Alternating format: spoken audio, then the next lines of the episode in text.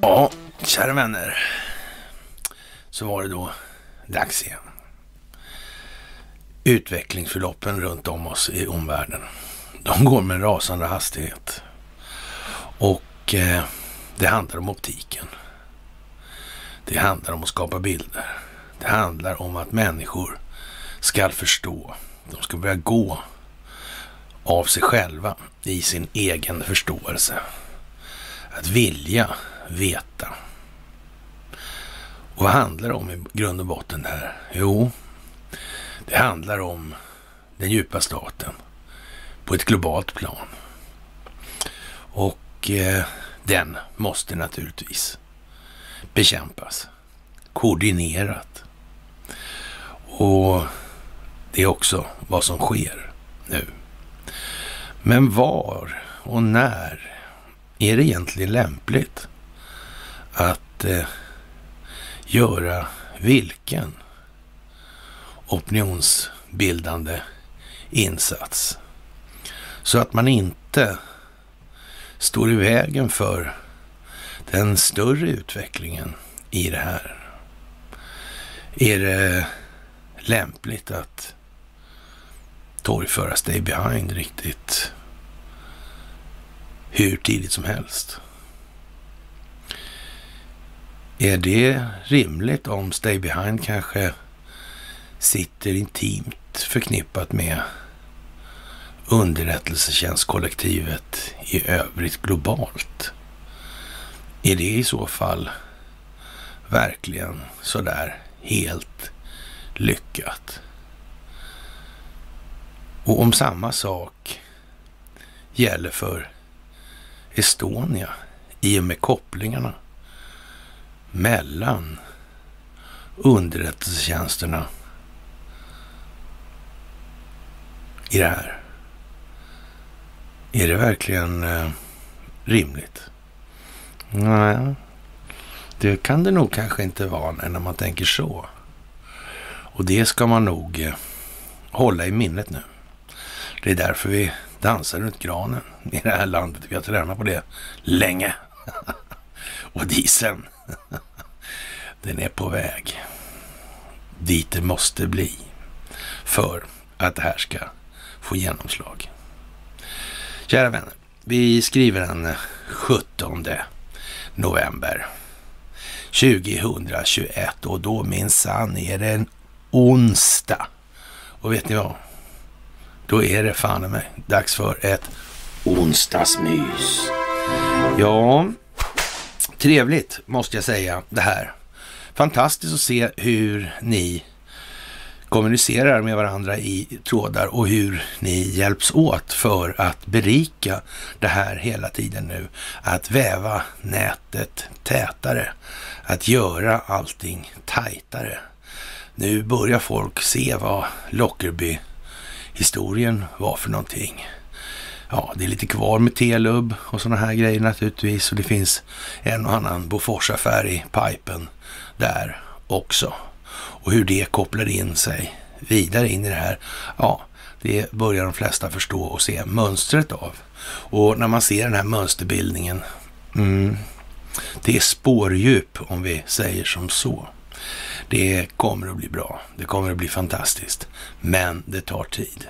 Det är mycket som ska förmedlas och mycket som ska kännas och upplevas hos många människor tankar tar tid. Även om de går bra mycket snabbare än det mesta annat så tar det en del tid att känna och uppleva en känsla, bearbeta den tankemässigt, intellektuellt.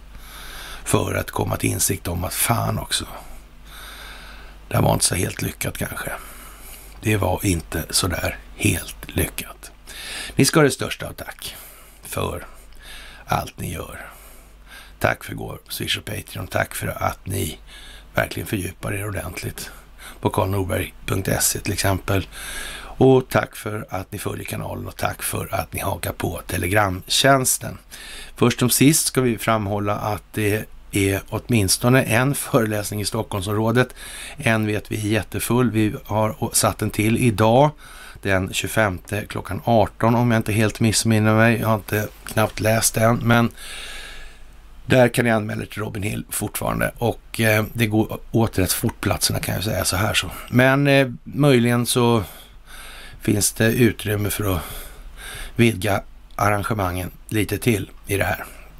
Nåja, hur som helst, det är mycket att ta tag i det här och vi vet ju att eh, det mesta som har gjorts i det här samhället har faktiskt inte gjorts med avsikten att gynna medborgarna eller befolkningen i allmänhet utan har främst haft som syfte att gynna enskilda vinstmaximeringsintressen.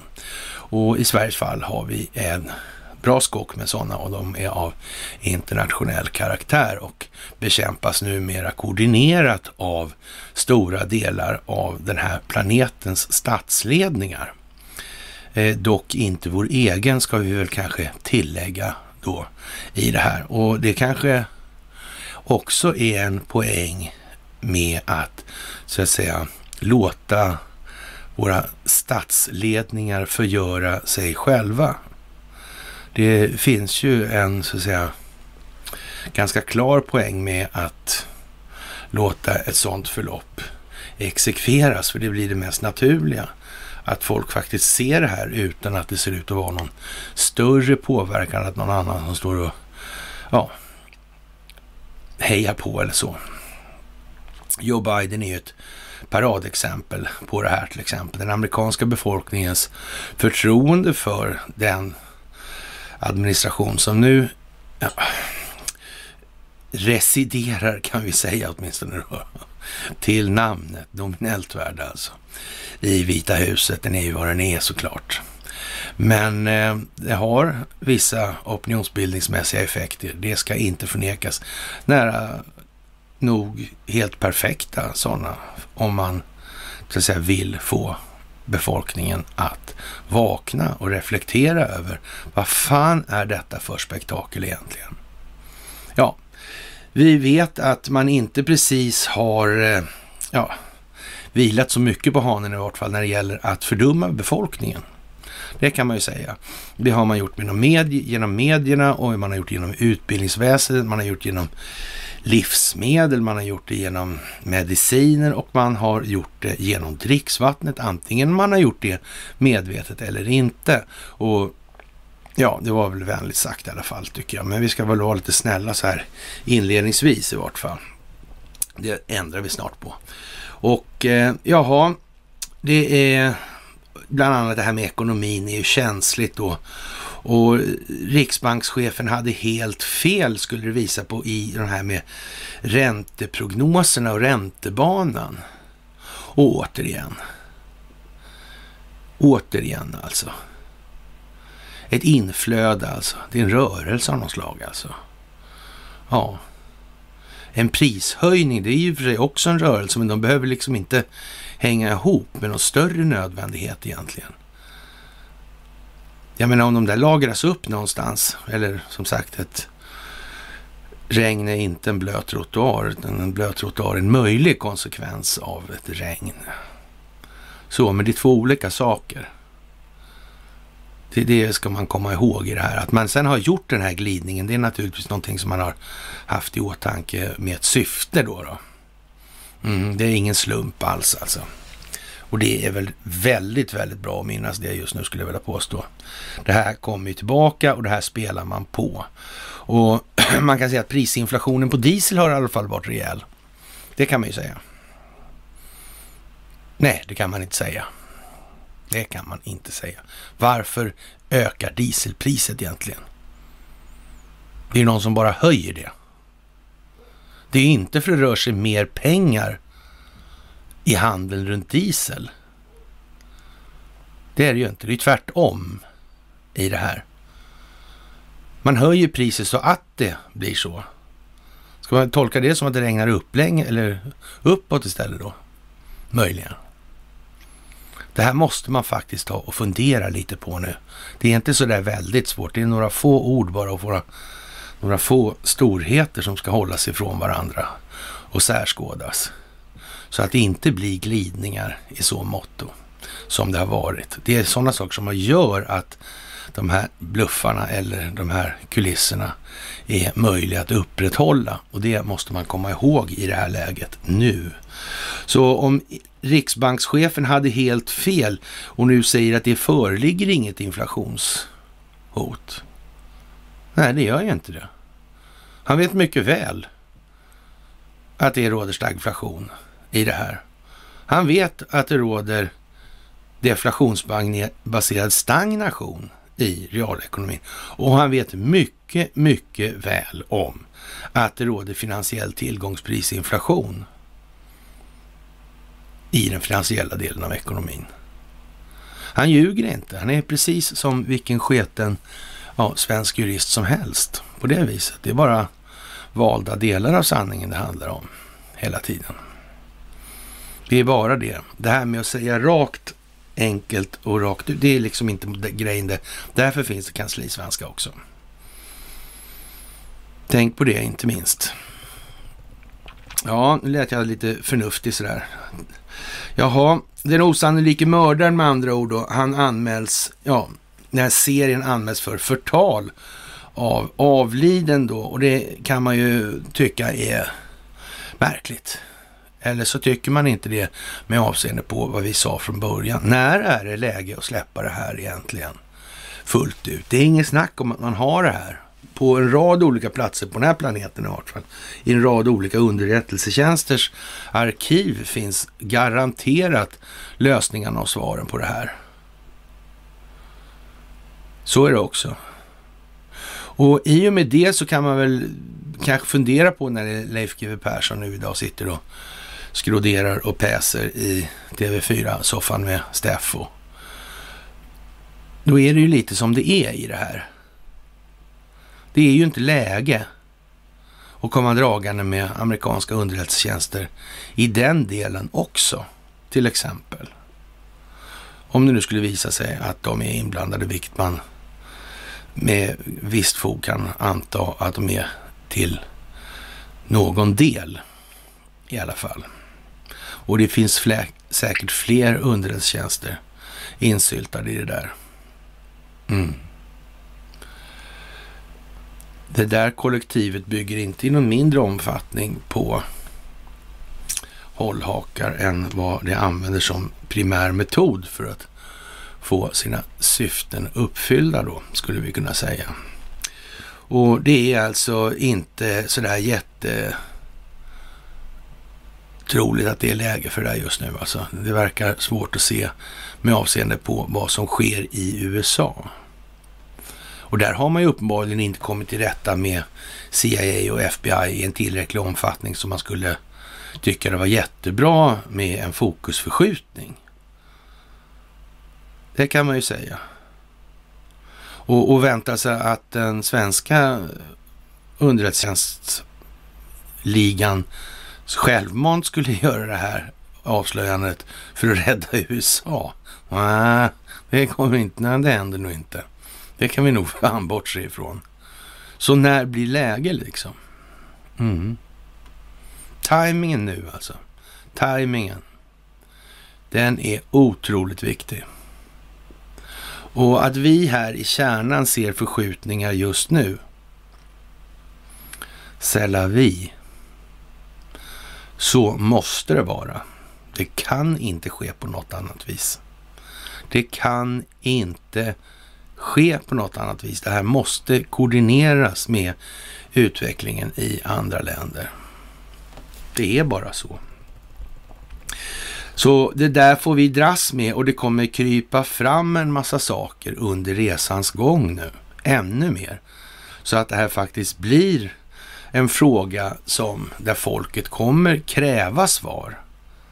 Jag menar, då kan vi börja om från början, annars så skiter vi i allting. Och vi vill veta vad som har hänt i de här stora nationella trauman. Alltså. Och att Oisen Cantwell säger att vi ska släppa idag, det är ju faktiskt så att vad får det för effekter? Jo, det får den effekten först att folk blir förbannade. Här ska inte släppas någonting. Jag menar, de flesta har fattat nu att vi blir fetblåsta precis hela tiden. Så är det ju.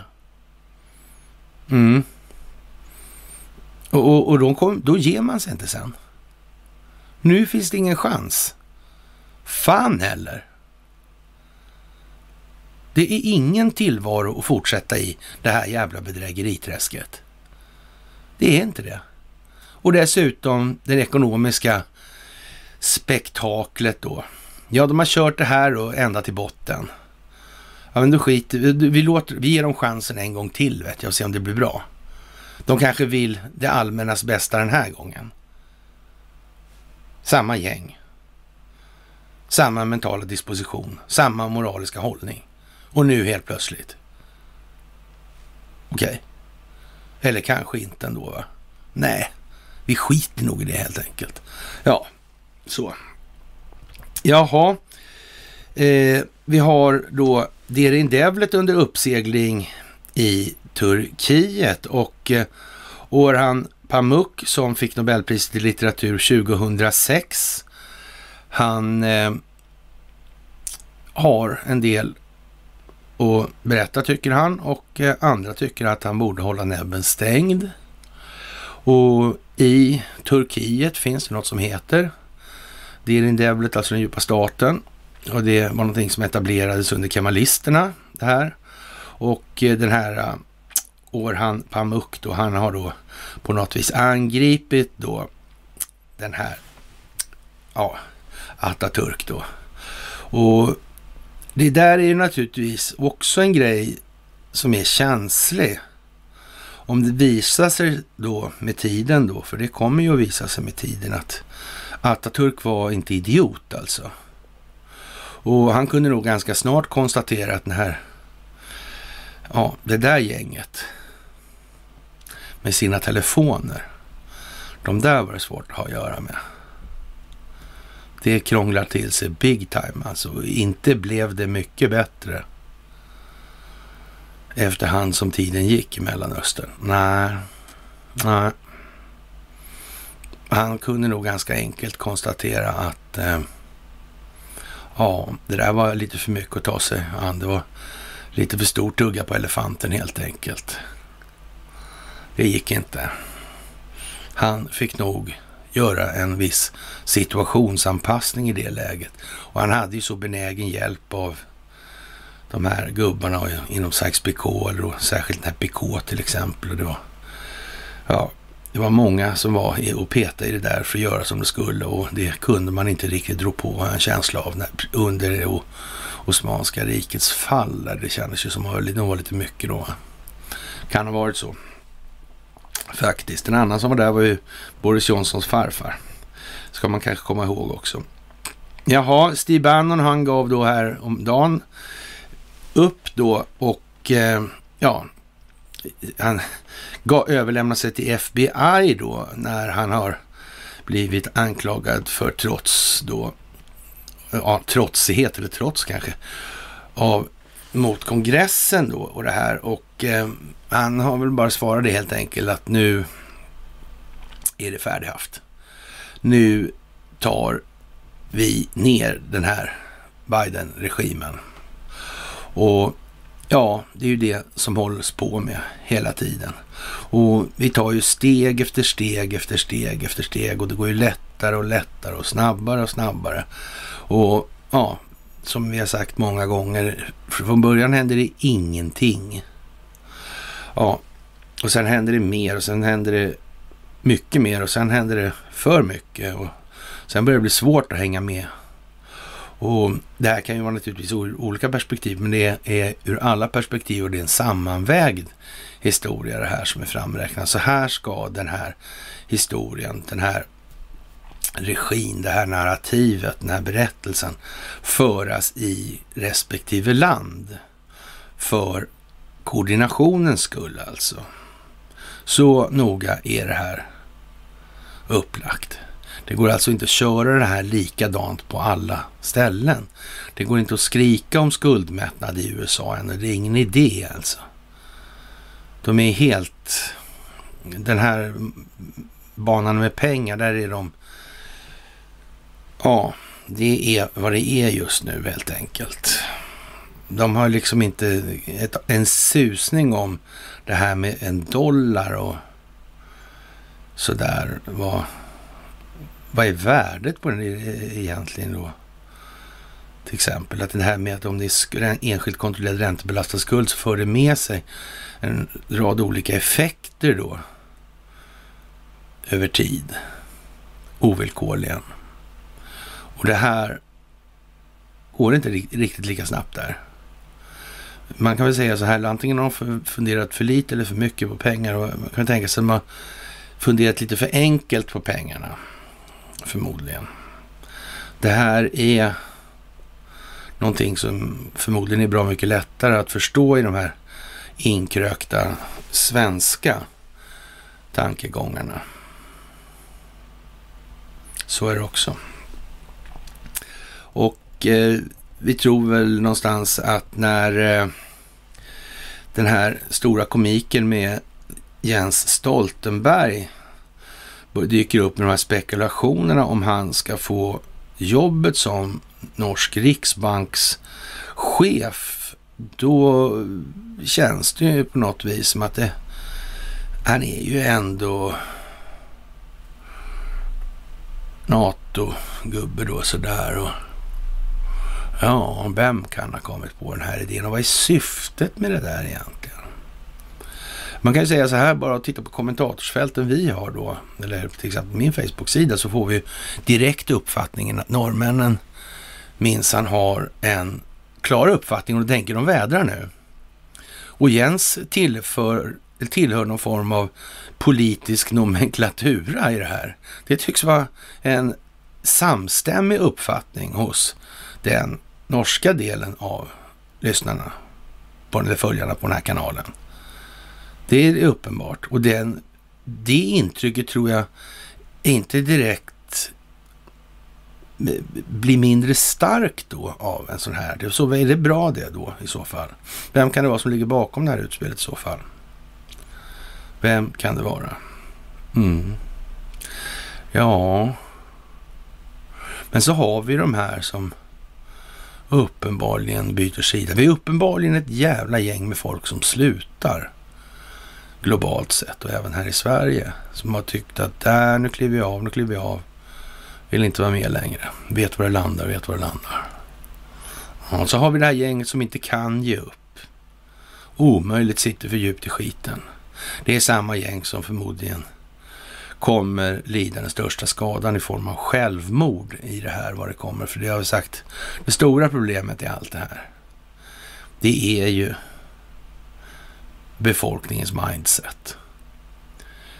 Så är det också. Vi kan nu se hur de här undersökningarna om det psykosociala klimatet och den psykosociala hälsan tar en given väg söderut alltså.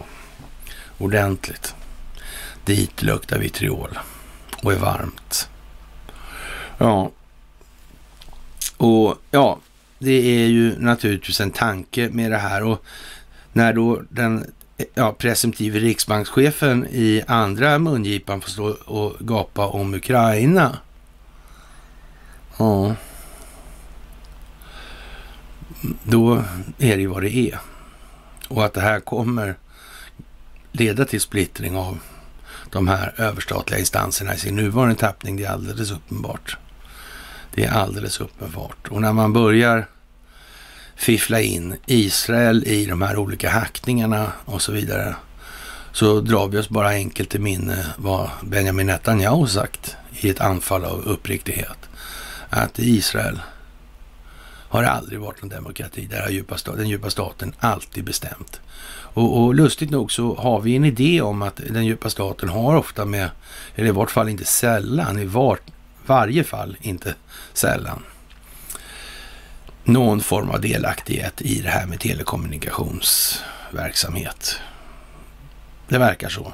Att det är liksom den bärande delen. Precis som att det finns inget utrikesdepartement som klarar sig utan en underrättelsetjänst för informationsinhämtningen.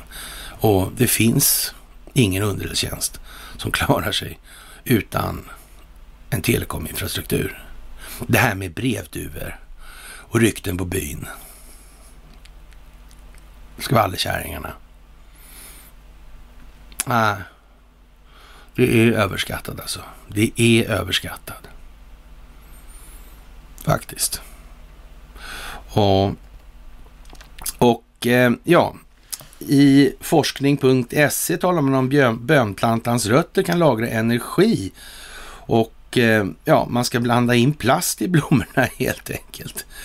Och eh, vi gissar väl att lite gensaxar på det där så är patenteringen klar. Helt enkelt. För det går ju en gräns. När, när slutar det här vara en levande individ och när blir en levande individ av någonting och sådär. För det blir svårt det här med att patentera naturen. Det har de flesta kommit på nu. Det är så. Och det är en rad olika sådana här föreställningar som kommer på skam nu. Så det räcker och blir över. Absolut. Och det tar lite fart. Jaha, en studie visar att den svenska strategin ledde till export av covid. Och eh, ja, det låter ju inte sådär jättebra. Och de här lirarna som vi har inblandat i det, de har ju så att säga ett rätt så 20 missvisande uttryck i, i nian jämt alltså. Och, och, de ser ju inte så där skrattfriska ut. De verkar inte ha det så roligt på jobbet helt enkelt. Jag vet inte, vad kan det bero på? Och, och möjligen, men möjligen kan man ju säga så här där, att eh, det är ju liksom, det är ju att vi har då eh, netto, vi är nettoexportör av covid. Det är ju faktiskt en rätt så snäll grej att säga ändå. För, för med hänsyn taget till vad vi har exporterat i övrigt till vår omvärld under, låt säga det förra århundradet, så får man ändå säga så här, vi har ju hållit en fast och jämn kurs i alla fall. Vi har gått stadigt i en viss given riktning hela tiden. Så har det ju varit. Det har ju varit marginella kursändringar under resans gång för att korrigera vissa små fallissemang hit och dit. Och eh, jag vet inte. Det är väl så att den här skulden för hela den här covid-historien, den kommer att hamna någonstans också. Och det sa vi ju rätt tidigt att det ska inte uteslutas att det här har med gensaxar att göra, det här med den här ja, forskningen då på när man då ska öka förmågor på olika saker. Gain of function alltså. Det kommer att landa någonstans alltså. Så är det ju. Och då kanske när det ska landa ska en del annat ha landat redan kanske. Det är svårt att få det att gå i fel tågordning det där alltså. För det ska ju utkrävas ansvar för saker i det här. Och då måste det bli rätt ordning för det ska vara möjligt. Rent opinionsbildningsmässigt. Det är också grundläggande att känna till och förstå nu. Ja, vi eh, ja, har ju haft bröd och skådespel i rätt länge i det här landet och, och man kan väl säga de här supporterklubbar och sådana här grejer. Det har ju blivit någonting helt annat än vad folk i allmänhet uppfattar det som. Och frågan är om det var det från början eller inte. Svaret är naturligtvis ja, det var det från början naturligtvis. Vi sa ju det för länge, länge sedan när vi började med det här. En av de fundamentala grejerna är för den djupa staten är att så att säga kontrollera oppositionen i så stor utsträckning det bara går. Ja. Och det gör man från början allra helst. Man startar ändå alltså. Mm. Och eh, ska man komma åt det här då får man helt enkelt nästla sig in lite där. Så får man börja kapa tillbaka helt enkelt i det här. Och sen får man låta den så att säga större fienden förgöra sig själv efterhand som resan går. Och så måste man samtidigt då hela tiden strategiskt planera för omfall och så vidare i vad som kommer. Och då är det alltså viktigt att vara artig, kall och hålla korten nära kroppen. Helt enkelt. Så har ni förklaringen på det här. Det är modus operandi som vi befinner oss mitt i faktiskt. Fantastiskt. Ja, det är lite trevligt får man säga. Vi har återkommande också försökt eh, poängtera vikten av att eh, man faktiskt tänker till och inte reagerar på första impulsen. Det tror jag är någonting de flesta minns och det finns en anledning till det alltså. I det här. Andra sidan spelar på sitt sätt också. Det gör de. Jaha, och eh, Statens haverikommission har lovat att all filmmaterial från sommarens historieundersökning tillsammans, eller ska visas då. Det här har ju blivit då jättedåligt alltihopa och eh, vad det lider så kommer det här att komma fram. Men man måste förstå att det här är ingen enskild företeelse att man sänker en sån färja som har då eh, en rad olika syften med förlisningen alltså. Det är ju det. Och det är ju precis som man har med 9-11. Det är ju en rad olika syften och det slutar ju med att då den ja, vakenrörelsen eller vad vi ska kalla dem för då, då. Ja, de sitter ju och träter med varann om det var då sån här eh, minikärnladdning eller om det var ja, eh, någon form av energivapen eller det ena med det andra, eller om det var de här flygplanen, eller var det ens några flygplan, var det hologram eller och så vidare och så vidare. Och så vidare. Det, har, det tar ju en enormt stor andel av diskussionsutrymmet. Och det är ju inte så där jättemånga som så att säga bör, alltså särskådar motivbilden och, och, och för varje anförd sån här teori då, då som ser, finns det kanske möjligtvis någon gemensam nämnare bland de här i sådana fall skulle det ju faktiskt kunna vara liksom kopplat på något vis det här. Och vad, vad, vad tjänar man på det där? Om man tittar på Building 7, vad innehöll den för för någonting alltså? Vad var det här för någonting? Vad ledde det här verksamheten 9-11? Vad ledde den till egentligen? Vilka individer fanns inblandade i det här? Fanns det kopplingar till den här 9-11 historien? Och till exempel familjer och fanns de, eller finns de familjerna i så att säga, referensmaterialet till till exempel Palmemordet? Ja, det gör det ju. Mm. Och kanske till och med till Kennedy-mordet. Kan det vara Bush-familjen kanske i det här på något vis? Som finns insyltade. Var det inte han som flög och landade på någon gräsmatta där de hade sjörövarflagga på taket? Eller hur fan var det där egentligen? Ja. Var det inte så? Och då när de här grejerna sitter ihop på det viset, då går det ju liksom inte att bara fälla en sån pryl och sen tro att resten vecklar upp sig. De kommer ju gå i igelkottsförsvar på direkten. Det kommer de göra.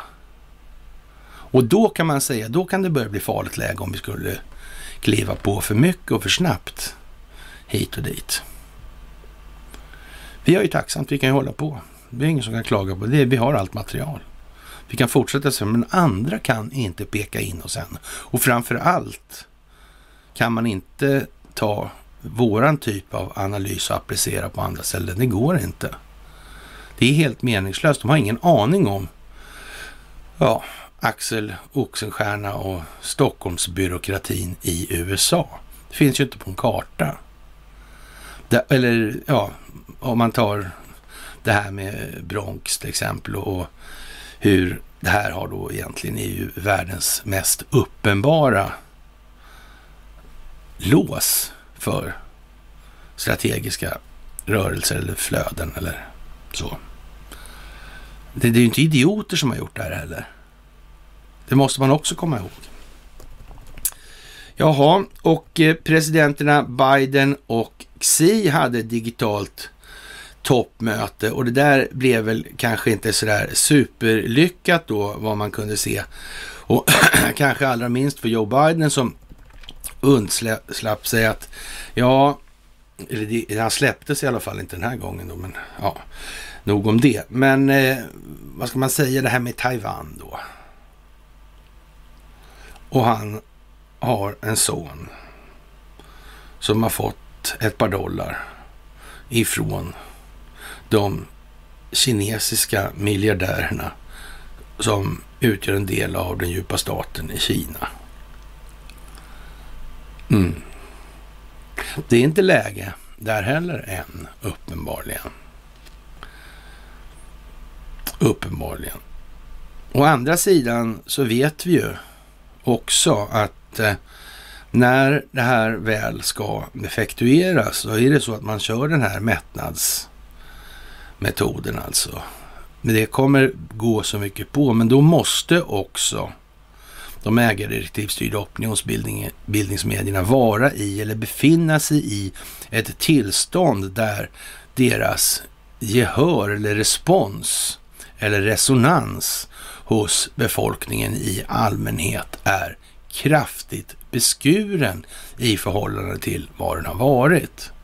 Och man kan väl säga det här först som sist också, att när Leif GW sitter med Steffo och extra gubbmyser som idag så är det ju ett tydligt signalvärde i det. Faktiskt. Det är det ju. Och det är ju inte så att Leif GW skriker lungorna ur sig över det här med Stay Behind och Tulehuset. Det är det ju inte.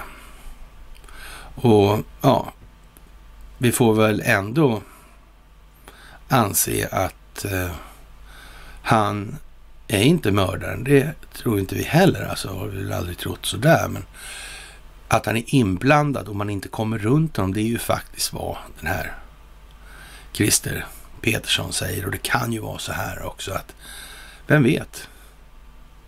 Vem vet? Det kan ju vara så att eh, man ska vara försiktig med vad man önskar sig i det här. Det kan ju vara så också. Och vem är det då som kommer att stämmas in i det här? Är det åklageriet eller? Eller är det någon annan eller? Vem är det egentligen? Mm. Och vad är brottet värt i det där? Handlar det om det svenska rättssystemet rent utav? Ja, vi lär bli varse helt enkelt. Det finns många saker att reda ut i den delen.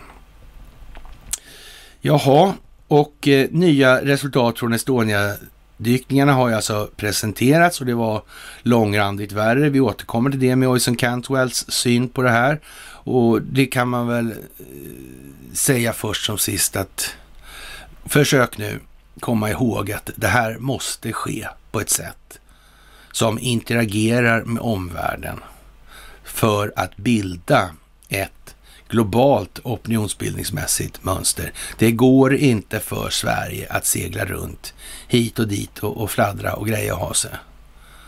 Även om man försöker välta den djupa staten i Sverige så kommer man inte göra det på det sättet, för det är ingen som vinner på det. Alla förlorar på det. Det är helt säkert på så vis. Det behöver vi inte ens diskutera.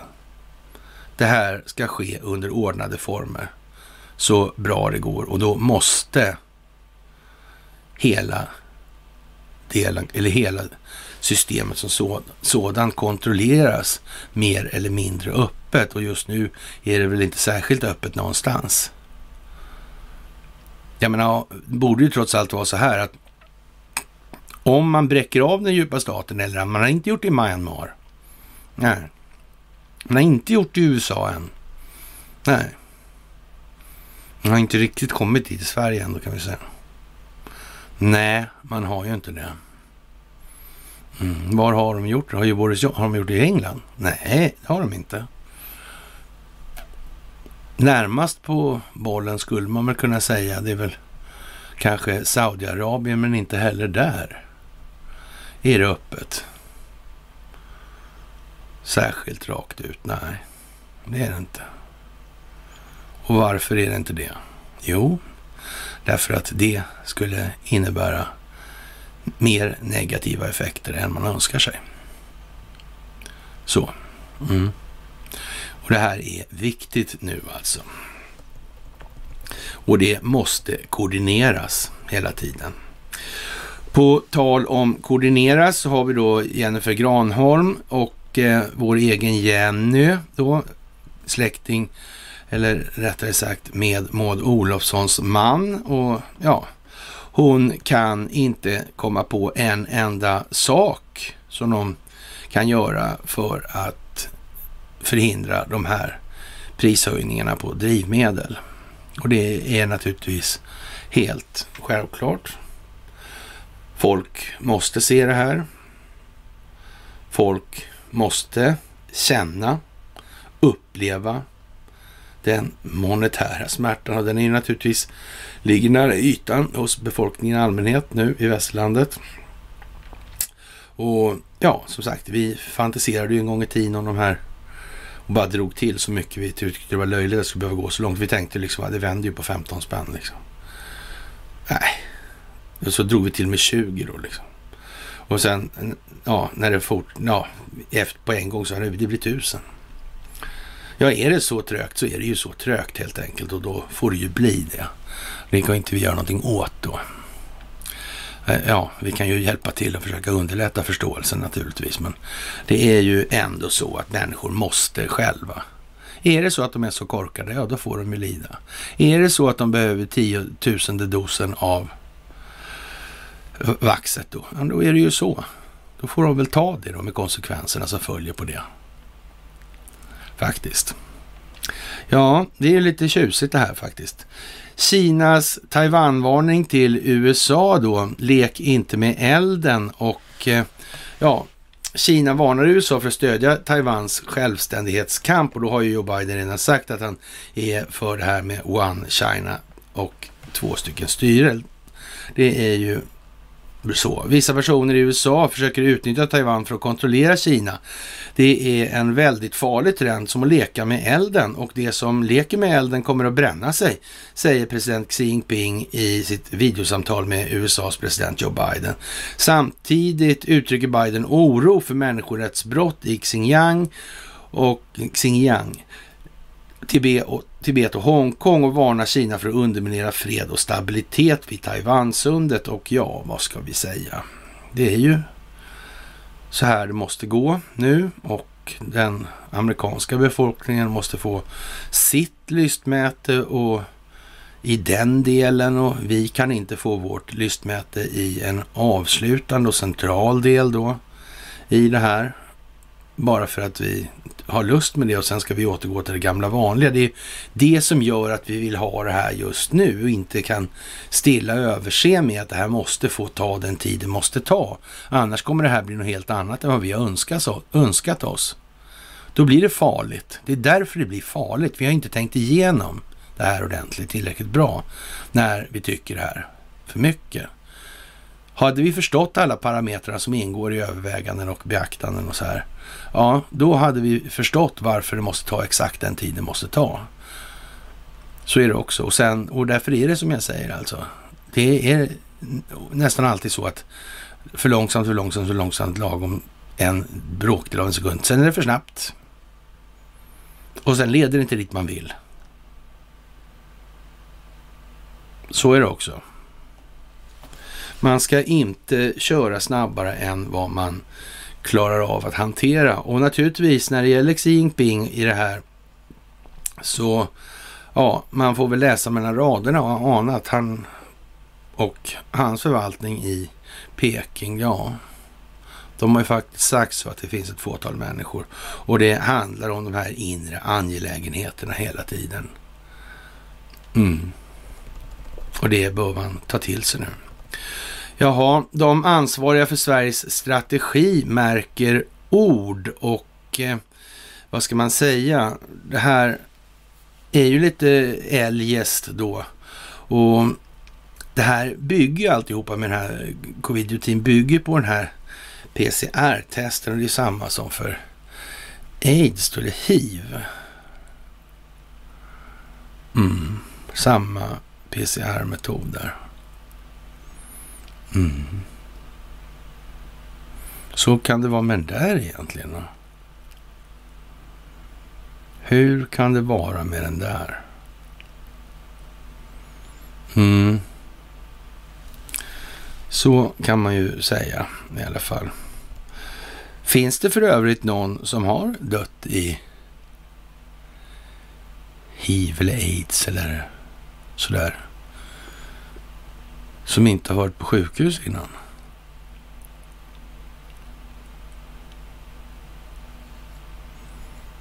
Mm. Ja, ja. Jag vet faktiskt inte. Det är en sak som är intressant att tänka lite på eller fundera kring. Jaha, analyser. Inga skäl till oro för inflationen ännu, säger då Åsa-Nisse lite grötmyndigt såklart. Och nu vet ju inte jag om de här bildvalen eh, på något vis ska illustrera då hans eh, shamanism eller vad det nu han håller på med. Jag tycker väl att, eh, ja, det är ju nästan kakelplattor bakom eller möjligtvis stål då bakom honom också sådär. Han kanske håller på med någon form av kakelmeditation kanske. Ja, han har ju den rollen han har och har på det globala planet inte exakt haft någon obetydlig roll. Så är det också. Och det här med centralbankernas roll i de här sammanhangen, ja, för att upprätthålla den här kulissen, det är ju vad det är. Naturligtvis. Och dessutom har han då suttit som ordförande för Baselkommittéerna och styrt alla bankregler på planeten under evigheter. Det är liksom ingen kvartsfigur där ur det perspektivet. Så. Ja, vi har väl eh, en del att tänka på och eh, som sagt, om prisökningarna beror på ökad skatt på drivmedel och ökade kostnader för elektricitet på grund av politiskt motiverade beslut har det ingenting med inflation att göra. Prisökningar är prisökningar och inflation är inflamma, inflation, inflammation, som inflation. Det där är ju faktiskt rätt så centralt nu. Och det där är rakt och kort. Det är så att det kan alla förstå alltså. De här prishöjningarna på drivmedel och el och så här, det är ju någonting som berörda instanser gör själva. Det har ju ingenting att göra. Och sen kommer de här synnerligen krystade förklaringarna om leveranskedjestörningar och så vidare och så vidare och så vidare. Nej, det stämmer inte. Det är inte inflation. Det är det inte. Inflation är inflation och prisökningar är prisökningar. Slut. Bara för de håller på och höjer då ja, elektricitetspriset då, eller elkraften på politiskt motiverade grunder, då säger de då att det ska vara det ena eller andra, bla bla bla liksom. Jaha. Det är en billig buskis det här. En billig skitteater är vad det här är för någonting. Och det här måste vi alltså hjälpas åt med att förmedla till vår omvärld. Och man får ta det i små delar. Små, små delar. En del har ju till och med problem med att öppna käften för att tugga i sig något. Det är ju en rätt så viktig grej att minnas alltså. Ja, det var metaforiskt uttryckt alltså. Och om hela den här soppan med inflation och sådär bygger på vad pengar är för någonting, inte vad de gör, vad de är i sig själva, sitt intrinsiska värde, heter det då. Ja, då är det ju så. Och då måste man faktiskt tänka på det också. Det, det går inte att glömma bara och strunta i de där grejerna. Sådär. Jaha, betalade 6 miljoner till inhyrda konsulter gjorde naturligtvis Sundsvalls kommun och det där är ju speciellt. Och vi, ja, man har då i Vanguard, eh, som företaget heter, man har någonting som heter Vanguard-metoden och så klingar bra, Vanguard. Har inte hört talas om det någonstans. Var inte det någonting i samband med några finansgrejer? Och hur, har inte de här känslorna, de här människorna och bolag som håller på med det här, håller inte de på med immaterialrätt och varumärkesskydd och såna här grejer? Eller? Jo, det gör de faktiskt. Men i Vanguard arbetar man med ledare som vill förstå och förändra sina organisationer som system för att därigenom förbättra prestationen. Vanguards konsulter är de enda som är licensierade, utbildade och kompetenta i att använda Vanguard-metoden. Vi arbetar på ett okonventionellt sätt. Vi avvisar rapportskrivning och förändring med verktyg, utbildning eller projekt eftersom dessa tillvägagångssätt inte leder till varaktig förändring. Istället Istället har vi ett nära samarbete med chefer och anställda i organisationen med fokus på att införa ett unikt perspektiv och en unik metod som hjälper organisationen att ständigt förbättra sig. Man skulle också kunna misstänka att det där är rent geschäft då. Och, men det är lite roliga med den här firman Vanguard som kommer in och gör de här grejerna, det är att de 2013 fakturerar 92 000 spänn, 2014 340, 2015 0 och 2016 262. Men sen tar det fart där. 2017 är det 2,1 miljoner och 2018 är det 2,1 miljoner och 2019 är det 564 och sen 2020 så är det 540 500 kronor i summa 6 miljoner spänn som ingen vet var de har tagit vägen i princip i det här. Och så var det lite övriga kostnader, det var totalt sett 74 miljoner då. Och eh, ja, det bland annat ingår kostnader med tvärprofessionella team och eh, annan finansiering. Källa Sundsvalls kommun. Och det här är ju lite eljest måste man ändå säga nu i det här läget. Det, känns som någon vill visa någonting. För det här är ju faktiskt samtidigt då som Donald Trump kliver i det här. Och det här med Blackrock och Vanguard i de här sammanhangen. Man får vara lite trög nu om man inte hajar det där. Faktiskt får man tänka efter lite till. I det här. Man kan säga att de är rätt så beroende av SEC och IRS. Man får nog se det som att det var ingen vidare slump eller tillfällighet att den här historien med Louis Lerner och IRS dök upp först. Det kan vi vara helt säkra på. Och vi kan vara helt säkra på att Blackrock och Vanguard gör exakt vad de ska i förhållande till den djupa staten. Och det är inte till den djupa statens fromma, även om det ser ut så aldrig så mycket. Det finns inte en möjlighet. Inte en chans, helt enkelt. Ja, advokat, folk på regeringskansliet ville styra hovrätten och bang, där kommer det ju naturligtvis. Och det här handlar ju då om det här i allra målet ska beviljas resning som anklagelsen förs fram om det här jävet då. Och det finns ju alltid en strategisk planering i grunden och nu förefaller kunna komma ljus på de här juristerna som ljuger öppet sin vana trogen får man väl anta att det är också naturligtvis. Och eh, det är då man har försökt påverka då hovrätt eller Svea hovrätt i det här målet och det är ju, får man väl säga lite anmärkningsvärt, men det som vi har sagt hela tiden, det här är ett jävla gissel, hela det här rättssystemet och ingenting annat. I USA har man ju en konstitution som faktiskt okej, okay, idag kanske inte helt modern alltså, men, men i alla fall är de grundläggande bitarna klara så tillvida att det här utgår ifrån befolkningen på den geografiska landytan. Så. Mm, det, det är liksom en bra grej då. Men här i Sverige, och i, i, här i Sverige, så att säga, men i Europa i allmänhet och här i Skandinavien i synnerhet då har vi de här käcka små penningmonarkierna då. Och det, man hör nästan på namnet att det där handlar ju inte så mycket om att utgå från folket. Det utgår från en monark någonstans i det här. En person alltså. I det fallet.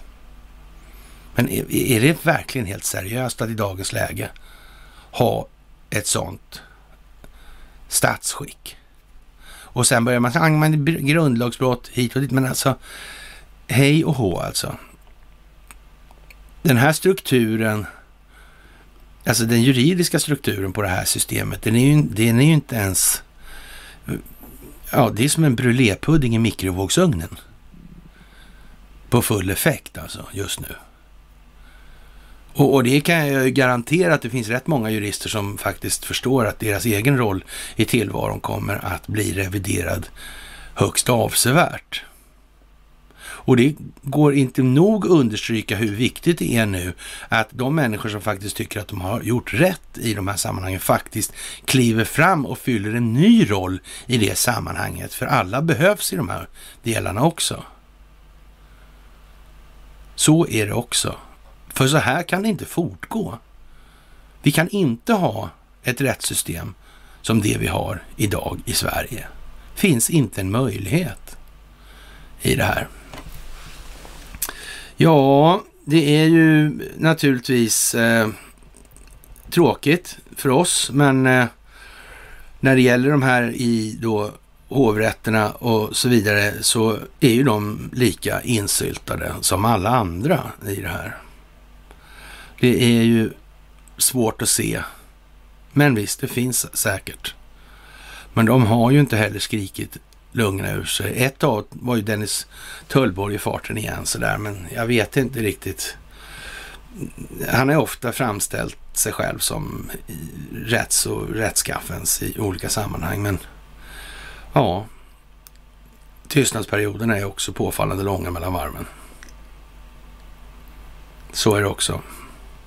Något större ansvar synes han inte vara så villig att ta av en eller annan anledning.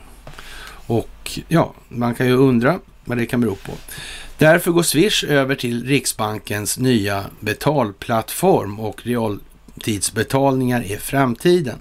Och eh, vi får väl nästan säga att det kan betyda det ena och det andra det där. Men, och det är därför kan det komma därför kom att användas som ett verktyg för att få rätt ljusbild i den opinionsbildande optiken. Lite kryptiskt uttryck kanske.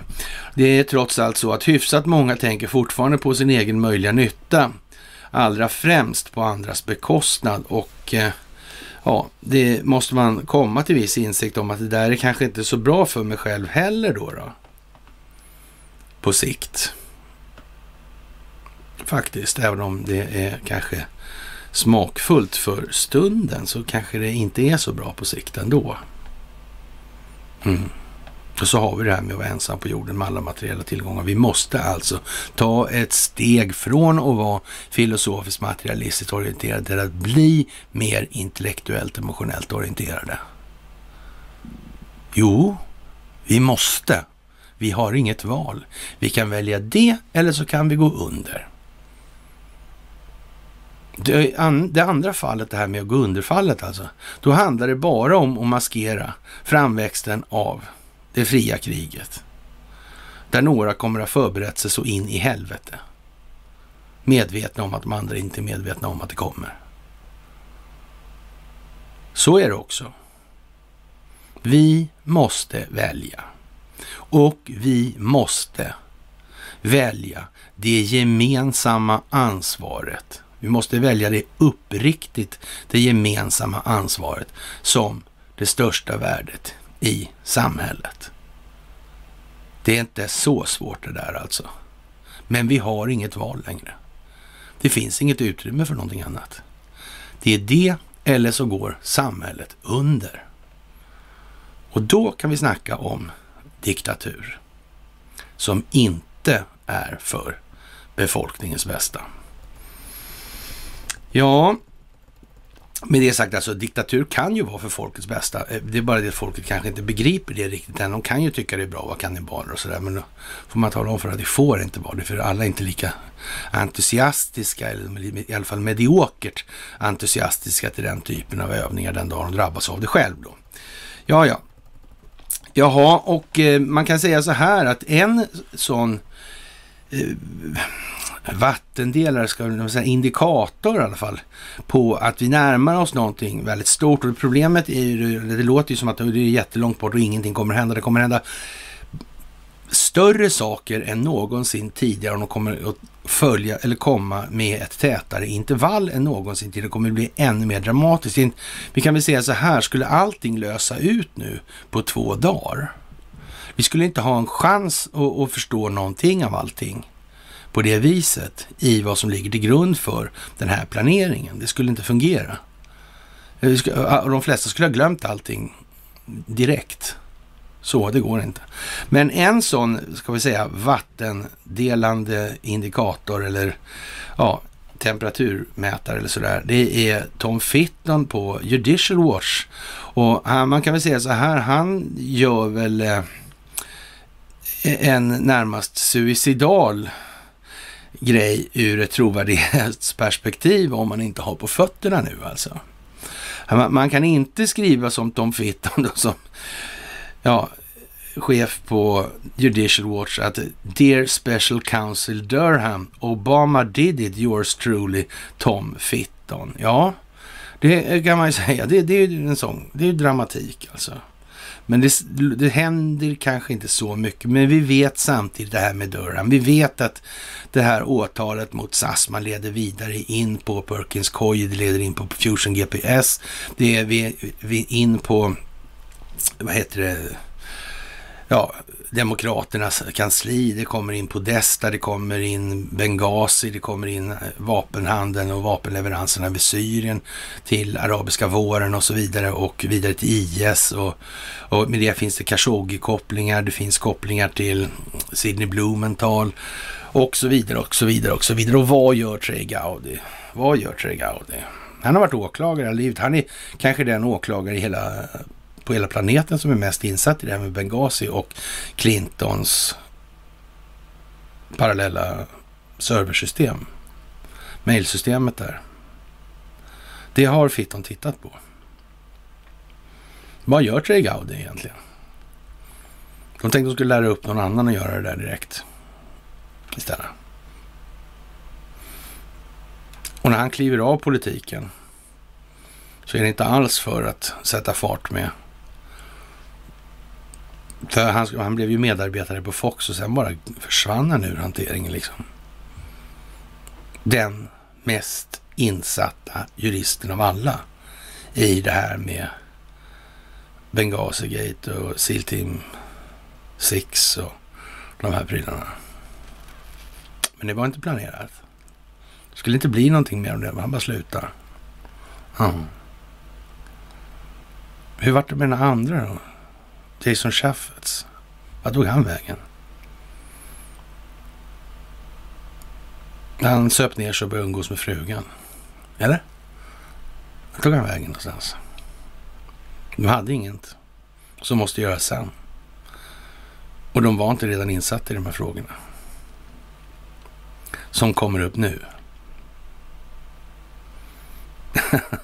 Någon kanske har tänkt att fråga om, om råd i något fall de kanske känner till, de kanske har en överblicksbild. För man kan säga materialet är ju hyfsat omfattande. De kanske åtminstone skulle vara behjälpliga när det gällde så att säga att eh, föda kvantatorerna lite. Nej, vem vet, vem vet, vem vet. Som sagt. Ja, det är ju inte så mycket att orda om den grejen. Alltså, man kanske kan tänka sig att det är nog bra att ha på fötterna om man kommer med sådana anklagelser. Helt enkelt.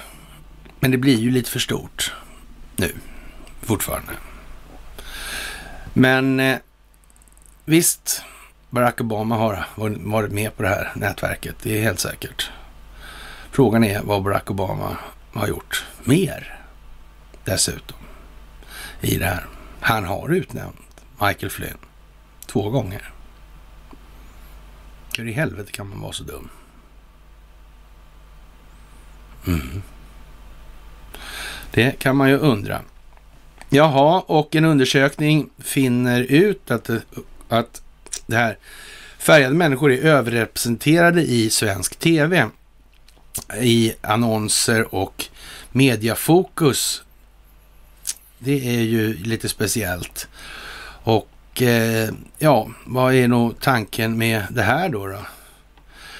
Ja, med en över en fjärdedel av landets 10 miljoner personer har Sverige den högsta andelen personer med invandrarbakgrund i hela Skandinavien, vilket underblåser en oändlig mediadebatt om inkludering, representation, partiskhet och så vidare. En ny studie visar att afrikaner är kraftigt överrepresenterade jämfört med andra grupper i svensk tv. Enligt studien som heter Vem kan ses i luften?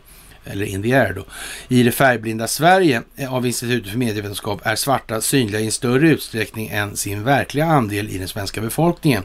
I sändningstidsstudien på SVT1 och TV4, landets mest sedda kanaler. Och ja, vad ska vi säga?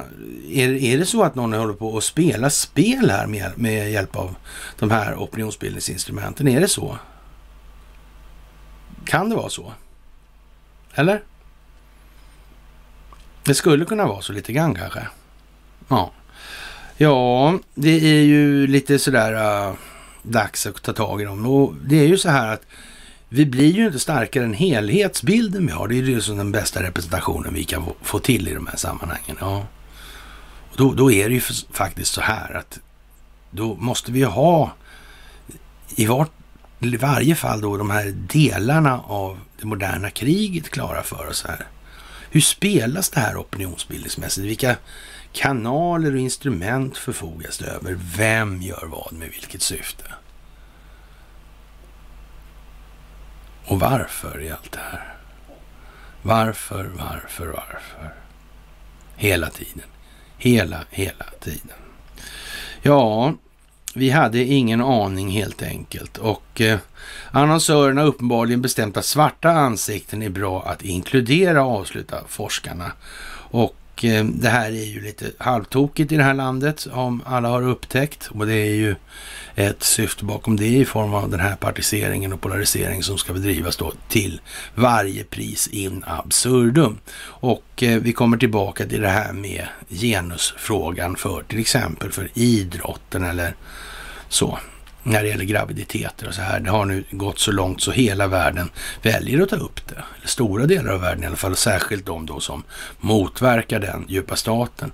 Så när ryssarna kritiserar det här på det här viset genom att göra en sån här artikel då i Sputnik, så då blir ju det som otvetydigt, eller reaktionen blir helt given alltså. Då är det ju, handlar det ju om att i, i och med att vi, ryssarna kritiserar då den här, det här sättet att behandla befolkningen på.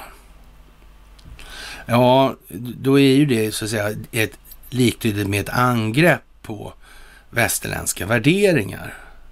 Det är alltså okej okay för den svenska befolkningen att hålla på på det här viset.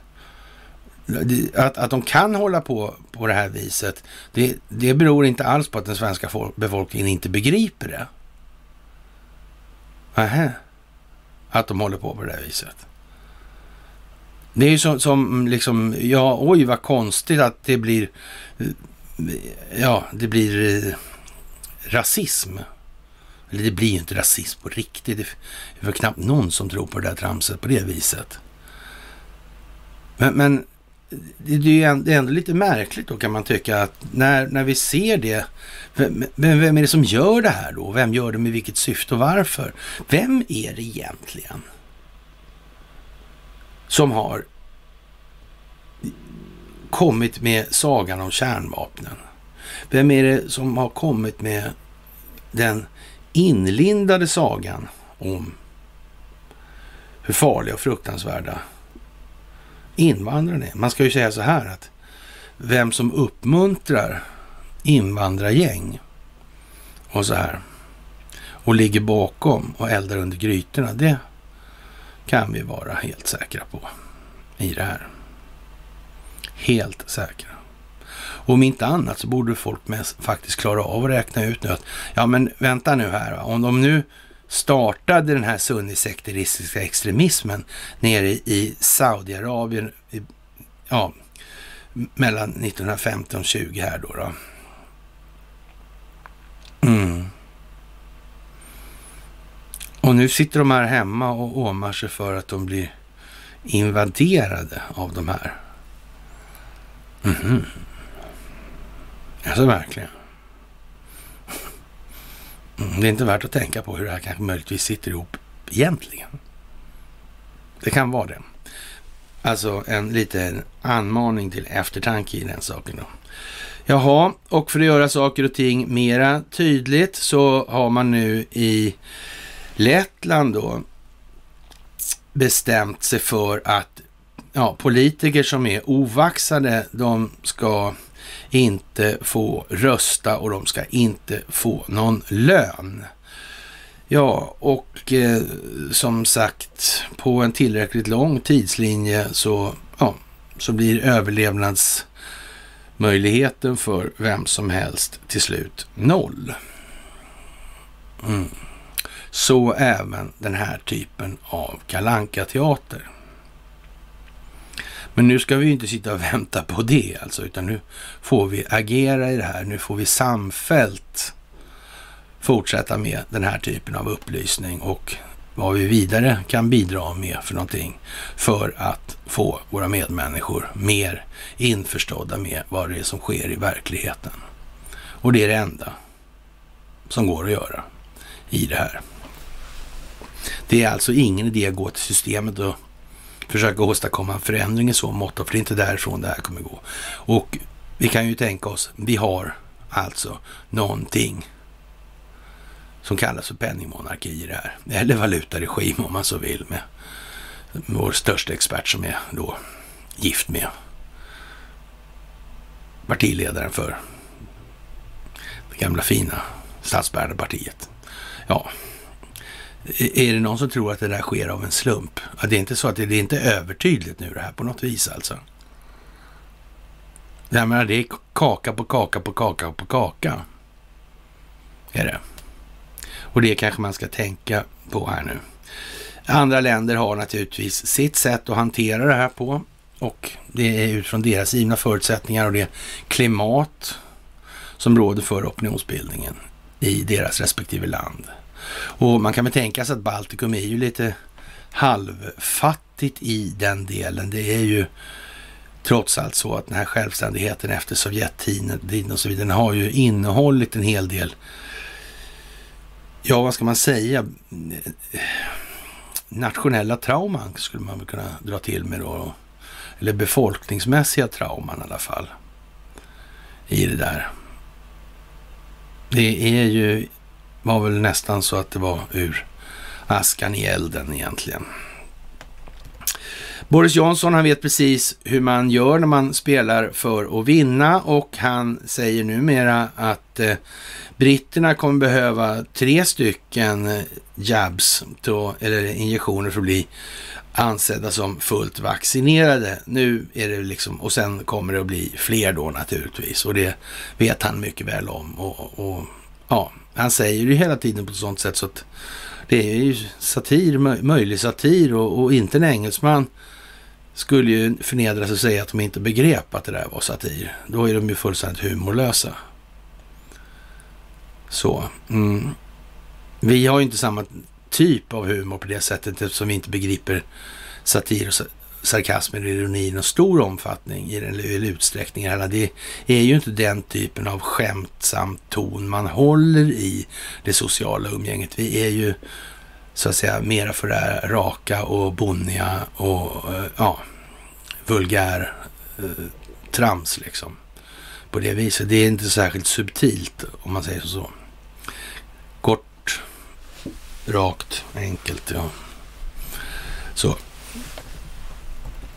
Ja, vad ska vi säga? Den här eh, EU-domstolen säger då att eh, Polen bryter mot eh, EUs regler med det här systemet när man utser domare. Och eh, det kan man ju faktiskt eh, prata mycket som helst om. Och det, när det gäller då det här med ja, maktdelningsprinciper och så, och det här med att vi har någon folksuveränitetsprincip och ja, vad ska man säga? Det, det här är liksom mycket ord och eh,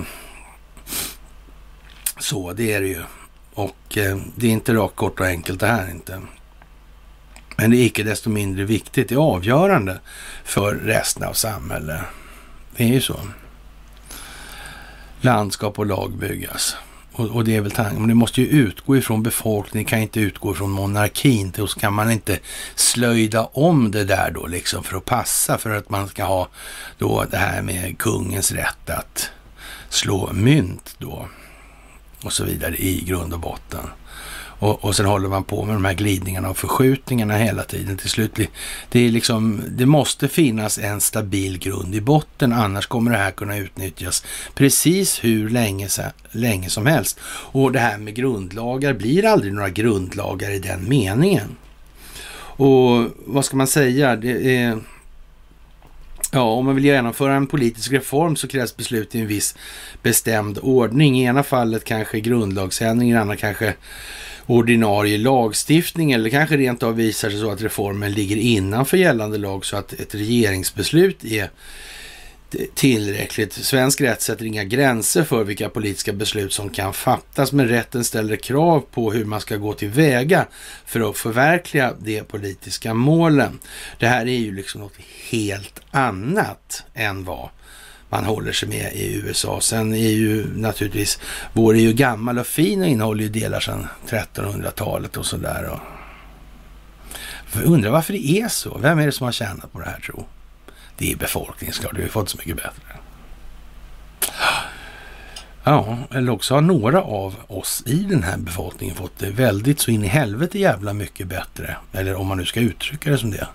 Vad man nu ska uttrycka det som. Eller också är det så att den här befolkningen har fått så lite som möjligt för att den inte, så lite som möjligt för att den inte ska göra något uppror eller något sånt där. Det har inte förekommit så mycket uppror här på en bra stund om vi säger som så. Och det är kanske av godo just nu. Det går inte att hetsa fram, helt enkelt. Det måste ta den här vägen. Men vi måste byta inriktning lite på det här. Det går inte att de betraktar sin egen filosofiska materialism som alena saliggörande längre. Det går inte. Vi kan inte hålla på att offra på den falska solidaritetens altare. Vi måste sluta med det. Helt enkelt. Det är ju så. Att Notin säger att den svenska befolkningen är dömd att upptäcka att dess välstånd har offrats på den falska solidaritetens altare. Det är helt givet.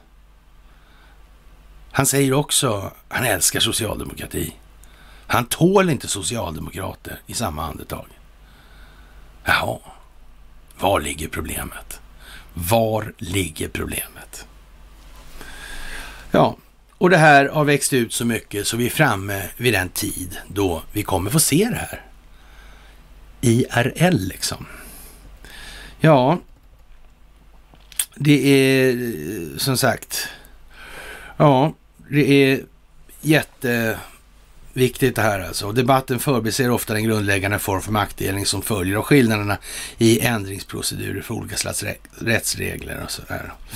Ja, i rättssystem med en fungerande konstitution. Ja, det är ju eh, faktiskt dags att tänka på det där, helt enkelt. Det ser ut som det gör av en anledning, liksom. det är inget annat. Det är helt säkert så. Och det här går inte så lätt. Och de här som säger att det är brott mot det och brott mot det, de har ju liksom inte fattat varför det här systemet har uppstått. Det är ju bara så alltså. Och, och, att inte fler jurister har gjort någonting åt det, det är, det är vad det är. Faktiskt. Men eh, nu med lite rätt eh, uppmuntran så kanske det är några som tar sitt förnuft i fånga. Man vet ju inte riktigt hur det är med den saken faktiskt. Ja, det är en eh, firma som heter Blykalla bygger ånggenerator till minireaktor plötsligt och hastigt och lustigt i ny teknik. Och det är ju ganska bra det här med de här småreaktorerna och de kommer vi höra mer av helt garanterat. Och frågan är väl hur små de kan bli och vilka effekter man kan plocka ur de här egentligen. Och det kan nog vara förvånande för rätt många hur pass kraftiga de här är alltså. Alltså en 40 fots container då. Ja, Eh, som 12 meter lång, då motsvarande ungefär då så. Ja, räcker alltså för att köra en miljonstad. Mm. Eller en miljon hushåll till och med. Ja, det är ju som det är då. Och då är det väl ganska viktigt antar jag då att den typen av energi skapande, eller skapande, skapar inte en omvandla bara saker, men i alla fall, i, den skulle ju möjligtvis kunna tänkas interferera med de rådande balanserna på energimarknaderna. Så skulle man kunna uttrycka sig lite hovsamt. Och det kanske inte blir så jävla bra för alla då, tycker de som förlorar då eller inte tjänar lika mycket längre och så vidare. och så vidare. Men det här är ju som sagt, det kommer att få konsekvenser. Helt säkert. Ja, vi är inne i den här så kallade Week Week. Och eh, det här med att offra människor på godtrogenhetsaltaret är då att rättfärdiga, det är samma sak som att rättfärdiga det valutafinansiella systemets funktion. Och vad vi menar med det är ju egentligen då att det, om man nu leker med tanken då att man, ja men de måste ha, befolkningen måste ha näsbränna. Så alltså, en big jävla alltså. Så de minns. Och, och ja, men, men, men vadå, skada människor, det vet jag inte om det liksom egentligen, är det någon finess med det då? Är det inte bättre att döda dem direkt då eller?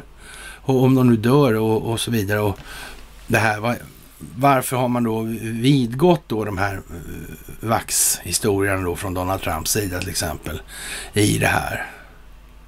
Och nu vet ju inte exakt vilken, vi vet inte ens om det är samma sak i alla de här shotsen ens. Det vet ju inte vi. Och, så det där kan vi inte liksom med någon större säkerhet uttrycka.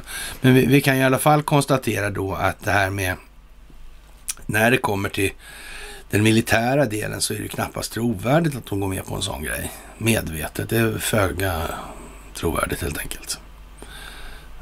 Och eh, ja, det är, alltså konstitutionen är ju liksom vad den är i den meningen.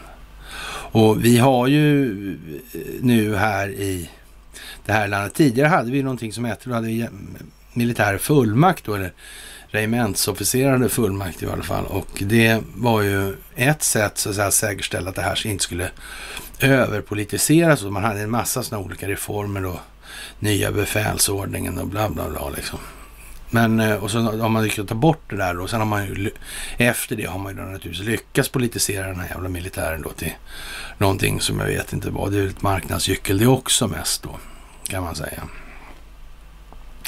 Och eh, ja, det är nog bättre att tro på människans utveckling i frihet då och fri vilja till utveckling. Och de som inte vill det, de kommer ju naturligtvis med tiden ändå att gå under. Så det spelar väl kanske ingen stor roll på det viset. Men det här med att skada andra människor för att ge dem en näsbränna nu i det här, det förefaller inte alls trovärdigt alltså. Och, och, och skulle det vara så, då ja, vad ska man säga? Det är inte värt att sympatisera med om jag säger som så. Och vi vet inte vad vaxet innehåller ännu i det här. Och om det är irreversibla processer eller inte. Det vet inte vi och vi kanske inte ska inteckna oss för hårt i det. Så det handlar ju trots allt om att det är ju frivilligt att ta det här. Och, vi vet att PCR-testet inte fungerar. Så vad är liksom problemet? Vad, vad, är, vad skulle anledningen vara istället att ta det? Om eh, vaxet fungerar ju inte heller. Alltså vaxet fungerar inte och testet fungerar inte. Men vad, vad är liksom... Vad är anledningen till att dra det där då i så fall? Det är helt upp till var och en att bedöma det faktiskt. Och, och, det kommer i alla fall helt säkert bli så att eftersom det här finns i ett register nu, ja, då finns man i det registret. Det innehåller någon form av karaktärsbeskrivning i det här också. Så är det. Det är inte de människorna som ställer sig upp och slåss för det de tror på. Kämpar det är inte de. Helt säkert. Det är bara det. Och eh, ja, vi får väl se tiden an i den delen, för det här är ingen liten process som sagt. Det är jordens genom tiderna största folkbildningsprojekt. Och eh, ja, Peter Hultqvist, han är beredd att skicka svensk militär till Ukraina och då kan vi väl säga att det kanske inte han hade lust att säga riktigt va. Det får nog anses som rätt korkat helt enkelt. Och eh, det börjar ju trumma på där nere och då tänkte Peter Hultqvist att nu skulle vi då invadera då Ukraina antar jag då, för det var väl det han tänkte då. Det var för någonting skulle vi förhindra ett ryskt övertagande då som han, eller det är ju det han säger kan, kan ske där nere. Så då skickar vi ner militär dit, för så förhindrar vi det övertagandet i så fall. Okej. Okay. Jag tror inte han ville säga det här helt enkelt. Nej, Nej, knappast. Ja, man kan i alla fall kallt konstatera att detta ju inte på minsta vis exakt kan anses helt utesluta att det stora inspelet från internationellt håll mot den djupa staten i Sverige kommer att komma från Ukraina. Och det kan vi väl hålla fast vid fortfarande i alla fall. Och eh, det här tycker vi var mycket, måste vara väldigt, väldigt frivilligt av Hultqvist. För vem vet, han kanske minns ett möte i Almedalen. Vi hade en diskussion där med herr Hultqvist och det var väl lite sådär kanske, ja, lite speciellt sådär och han får nog anses vara rätt så fången skulle vi väl kunna säga då. Det är väl naturligtvis på så vis också. Om nu Hultqvists husse är fången och sitter med stack eller vad han nu, står och sitter. Ja, håller sig på mattan kanske så han ligger. Då är det nog som, som det är för Hultqvist också. Han får helt enkelt finna sig i det. Och jag har väl en känsla av att han tycker väl inte det där var så där jävla roligt då. Faktiskt kanske till och med lite småtråkigt kanske. Rent utav. Och eh, jaha, vi eh, har ju i omvärlden då en massa sådana här eh, utvecklingsgrejer och det blir naturligtvis en hel del yvigheter kring det här och det är då naturligtvis eh, flaggas ju lite för att det ska vara lite rymdödlor och en och annan eh, religiös sekt som ligger bakom allt sånt här. Och jag vet inte vad, är liksom, varför man inte tröttnar någon gång på det här. Tycker man kanske är eh, konstigt. Men man kan väl eh, säga att eh, vi, vi, kan väl eh, anser att det finns en ganska stor risk att det här är en opinion, ett opinionsbildningsstund som pressas fram och att när, när den här Ukraina-leken ska då sätta igång. Och vi kan väl nästan utgå ifrån att den som styr det här, det är ju inte Arsenalsgatan 8C. Alltså det får vi nog räkna med och det har man ju sagt då från Department of Justice sida eh, eh, sen redan då 2019 där och nu har man dessutom sagt att nu har Ericsson brutit mot det här, det vill säga man avser att exponera det här i en ökad omfattning, alltså allt snabbare takt. Och det har vi ju märkt då sista dygnen här nu att det börjar ju ta ordentligt med fart här och, och, och kopplingarna till Ukraina blir ju inte exakt mindre av att Hultqvist skränar med sånt här då. då. Och vad är, vad är det de ska där nere och göra överhuvudtaget? Ja, det kan ingen förstå i något som helst sammanhang. Det enda som kan bli av det här, det är ju det, alltså... Ja, vill någon paradera triumftåg och ha såna här kedjor med halsringar som sitter i långa rader de släpper fångar i? Är det det de ska göra eller? Vad är det för något? Ja, jag vet inte. Kanske iståndsätta den här by, svenska byn som finns där igen då. Något sånt där kanske, göra sitt bidrag till då och det får gå på svensk försvarsbudget. Jag vet inte, men det verkar ju jättekonstigt det här. Eller rättare sagt, det är som det är. Ja, det är rätt så udda med Hultqvist och det här gänget också ur en del andra sådana här trista perspektiv får man ju nog säga. Och ja, man får väl en, liksom en känsla av att när Macron då går ut och säger att han är redo att försvara Ukraina mot Ryssland. Ja, då, då blir ju Hultqvists utspel liksom... Eh, det verkar inte smartare direkt alltså. Ska då Hultqvist stoppa in tassarna då i det där Mm. Macron och Hultqvist höjer insatserna. ja, ja, ja, ja, ja. Little Macaroni liksom. Ja, han har ja, varnat då Rysslands president nu, alltså Macaronen. Och ja, vi skrev så här, en stor björn, några rävar, en skock råttor och några höns ser ju inte så där helt lovande ut i några perspektiv, men ur andra perspektiv faktiskt ser det mycket lovande ut. Och eh, det beror då till avgörande del på utgångspunkten för betraktelsen i fråga här nu då. Och ja, alltså vad... Ja, det är ju som det är. Juntan i Myanmar åtalar Aung San Suu Kyi Och hon riskerar ett långt straff och det här är ju som vi har sagt tidigare idag att det här är någonting som går före precis som vi har sagt alltså. Och eh, exemplet med de här delkomponenterna, alltså det är ju pinsamt likt ett annat nu pågående exempel, alltså det är USA alltså.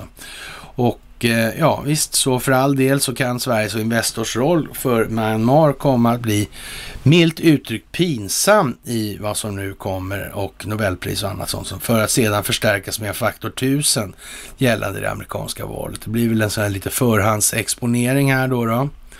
Och sen blir det en större exponering i samband med det amerikanska valet. Då. Och då ska redan folk ha förstått vad så att säga, kombination eller faktorkombinationen i Myanmar innebär för någonting. Det blir så att säga oomkullrunkeligt i så motto. Ja, Oklahoma har utfärdat en delstat alltså och eh, det här är ju som vanligt så här delstaterna kan stifta lagar. Det spelar liksom ingen roll att man ger skydd på så att säga överstatlig nivå eller statlig nivå i den delen i USA. I det svenska rättssystemet är det ju lite annorlunda helt enkelt. Det är inte bara upp till kommun att stifta lagar här inte.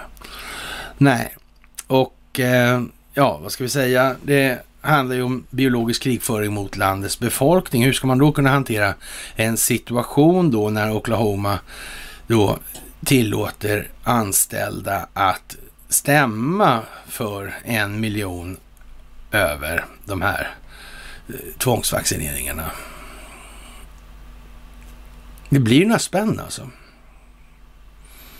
Det går inte helt enkelt. Hur ska man förhålla sig till det där då? Och alltså är det där ett biologiskt vapen med de effekterna, då det, sitter de i hissen nu alltså. Då sitter de i hissen. Och där finns det då en ett antal sådana här varianter nu som är på väg upp i olika appellationsdomstolar i Washington DC. Och det kommer snart, närmsta veckorna här. Så det är inte det att det inte kommer hända. Det kommer hända mer saker än vad det någonsin har hänt tidigare. Det kommer hända en mycket tätare ström, eller stridare ström. Eller mer stridström heter det. Ja, så är det. Men det är långt kvar till mål för den sakens skull i det här. Men som sagt, takten kommer att vara oerhört hög och nu gäller det att hålla näsan lyftad och skåda ut över horisonten. Man får inte stirra ner sig i detaljer, då tappar man det här ganska snart. Då tappar man orienteringen på utvecklingen totalt. Och sen kommer man inte hitta tillbaka dit. Jaha, och eh, Biden reportedly tells Xi Jinping US doesn't support Taiwans independence som vi nämnde tidigare.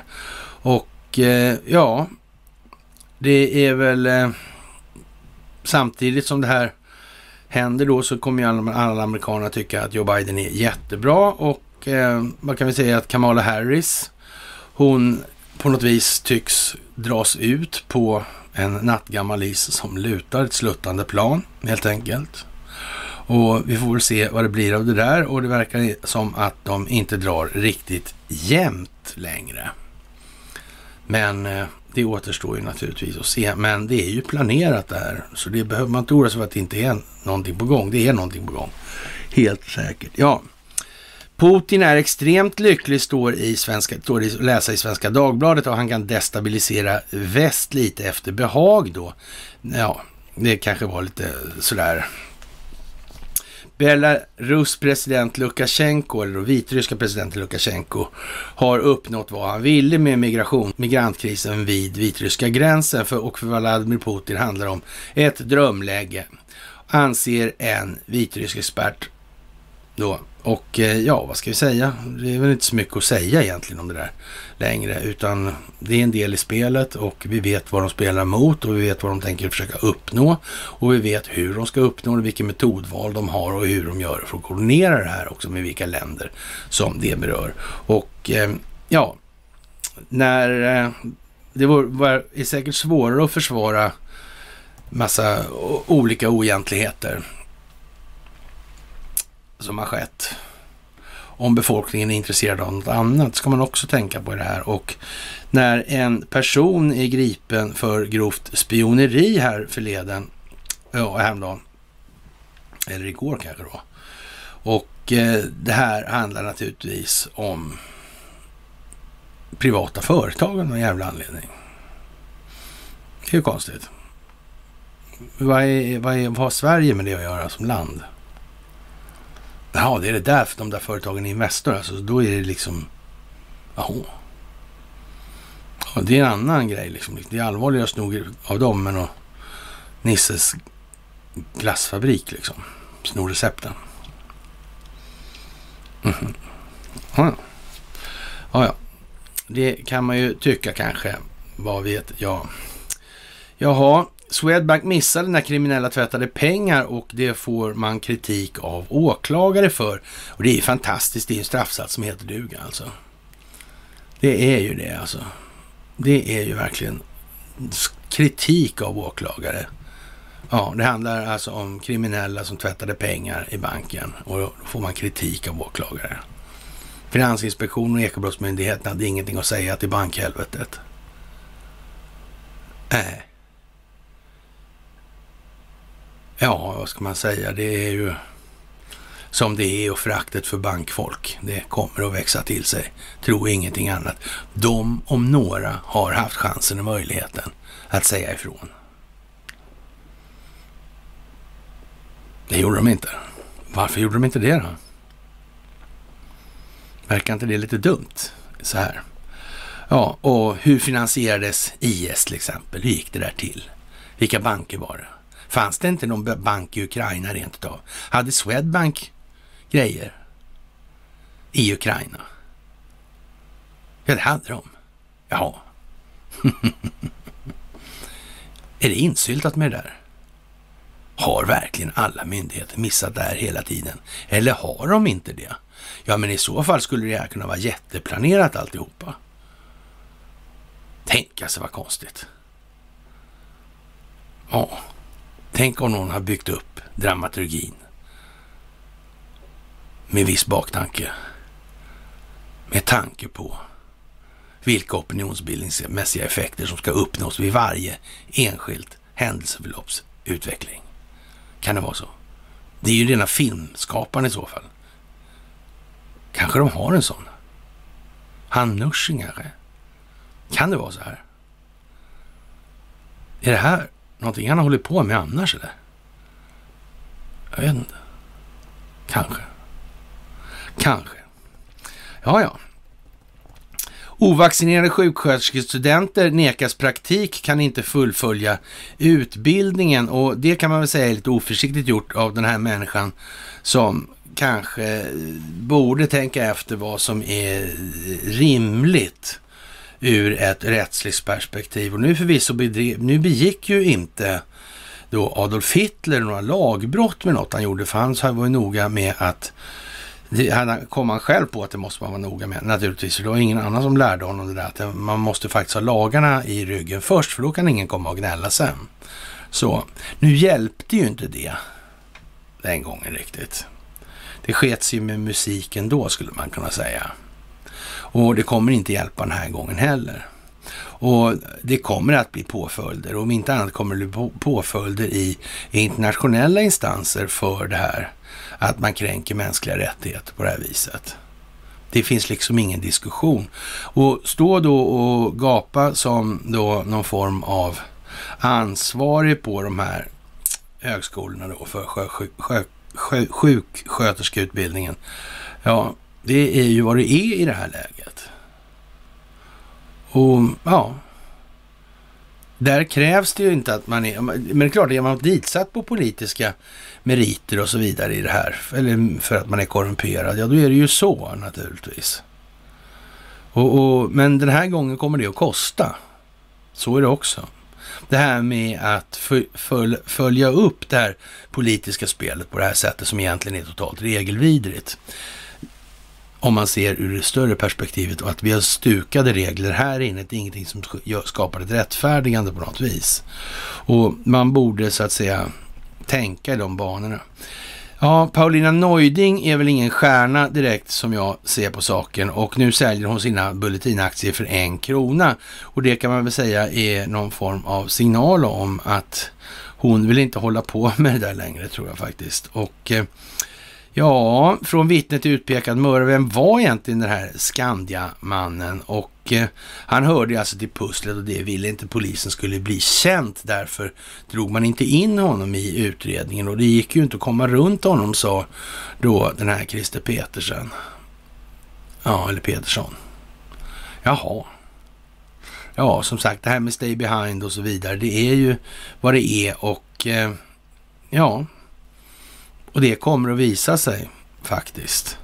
Och helt säkert är att de här gångarna, tunnlarna och allt det här, det kommer att komma fram också i de här delarna. Jaha, och eh, möjligt var det väl så här att Palmemordet kanske var ett streck i räkningen för det som, de som bekämpade den djupa staten i det här. Så kan det ju ha varit också. Det vore ju liksom tjänstefel av de som bekämpar den djupa staten att inte försöka värva och täcka upp för Olof Palme efter den här historien med Harvard. De som bekämpar den djupa staten måste ju ha insett liksom, nu har han rökt här. Nu är han faktiskt möjlig att plocka sin jävla moraliska bakgrund till trots alltså. Så är det ju. Den sida som bekämpar den djupa staten måste ha försökt närma sig Olof Palme. Senast vid det här tillfället. Faktiskt. Det verkar helt hopplöst annars. Så det kan ju finnas flera underrättelsetjänster inblandade i det här med så att säga lite olika uppsåt i de sammanhangen. Vilket inte precis minskar möjligheten för att det faktiskt finns rätt mycket dokumentation i saken om vad som har förevarit och vilka åtgärder och vilka påverkansinsatser man har gjort i olika sammanhang. Det ska man också komma ihåg nu. Det här är inte riktigt så enkelt och, och eh, säg bara hur vi ska göra så säger jag ja eller nej. Ja, ja, det är svenskt. Så kommer det inte att bli. Hur som helst, Boris Johnson finns på en sån här, ja, bild då med en blå tablett i vänster hand och en röd tablett i höger hand. Och eh, där får man välja då som då för den västerländska befolkningen då i Europa får man då välja mellan den röda tabletten som är att köpa billig rysk gas och eh, den blå tabletten är att försvara Ukraina mot Ryssland. Kanonval helt enkelt. Han vet hur man spelar för att vinna, så enkelt är det. Och eh, han pratar ju ändå turkiska och han kan recitera Iliaden och Odysseen på grekiska. Och, är inte, och hans farfar var alltså nere i de här svängarna i Turkiet runt Atatürk. Sådär, så det... Ja, freden i Lausanne och så vidare som där kom i det här skedet. Hur kommer då Doris Hopp in i bilden? Gunnar och Alva Myrdal på Västerlånggatan. Hur hänger det där ihop egentligen? Hur hängde det här ihop med Olof Palme och snus är snus och strunt är strunt oavsett om det befinner sig i politikers munnar eller då i polispromemorier som fanns då på en viss Karl Perssons kontor i kassaskåpet då. Och eh, Palme ljög ju då rakt av. Och den, vid den tiden i alla fall så var det svårt att se att han jobbade åt någon annan än den han hade jobbat för tidigare då i form av den djupa staten. Och ja, hur mycket var det här egentligen i olika sammanhang? Han ser ju ut att ha haft en hel del facetter på sin sten i det här. Det är inte i närheten av så enkelt som vi ser i de böcker och de alster som ja, har presenterats för befolkningen i den här frågan. Det finns inte en chans. Inte en möjlighet. Ja, han bodde i alla fall i Gunnar Alvar Myrdals lägenhet på Västerlånggatan så och eh, man kan väl tänka sig sådär och Han vänstergäng hade ju också enligt uppgift då i olika sammanhang. Och det här är naturligtvis någonting som Säkerhetspolisen har koll på. Hur de nu kan vara så dumma. Men som sagt, det säger lite om hur, hur hierarkin ser ut i det här landet. Och de var väl rädda om jobbet de också då, då, kan vi väl tänka oss. Problem för flera appar. Google Cloud kunde ligga nere här igår en stund och det var mörka moln över Svealand tyckte vi och eh, Svenska kyrkan ber samerna om ursäkt för övergrepp och eh, det var väl så att det tåget gick väl ändå häromdagen va? Det var väl inte kanske dags nu. Och ja, Antje Jackelén är väl så fel ute som det går just nu. Det kan vi väl vara helt överens om faktiskt. Men det kan väl bli bättre kanske. Lyxkryssaren backade ur miljonaffären och det är Sundsvalls tidning i det här. Det är återkommande någonting i Sveriges Calcutta. Och vad kan det bero på? Vad kan det bero på?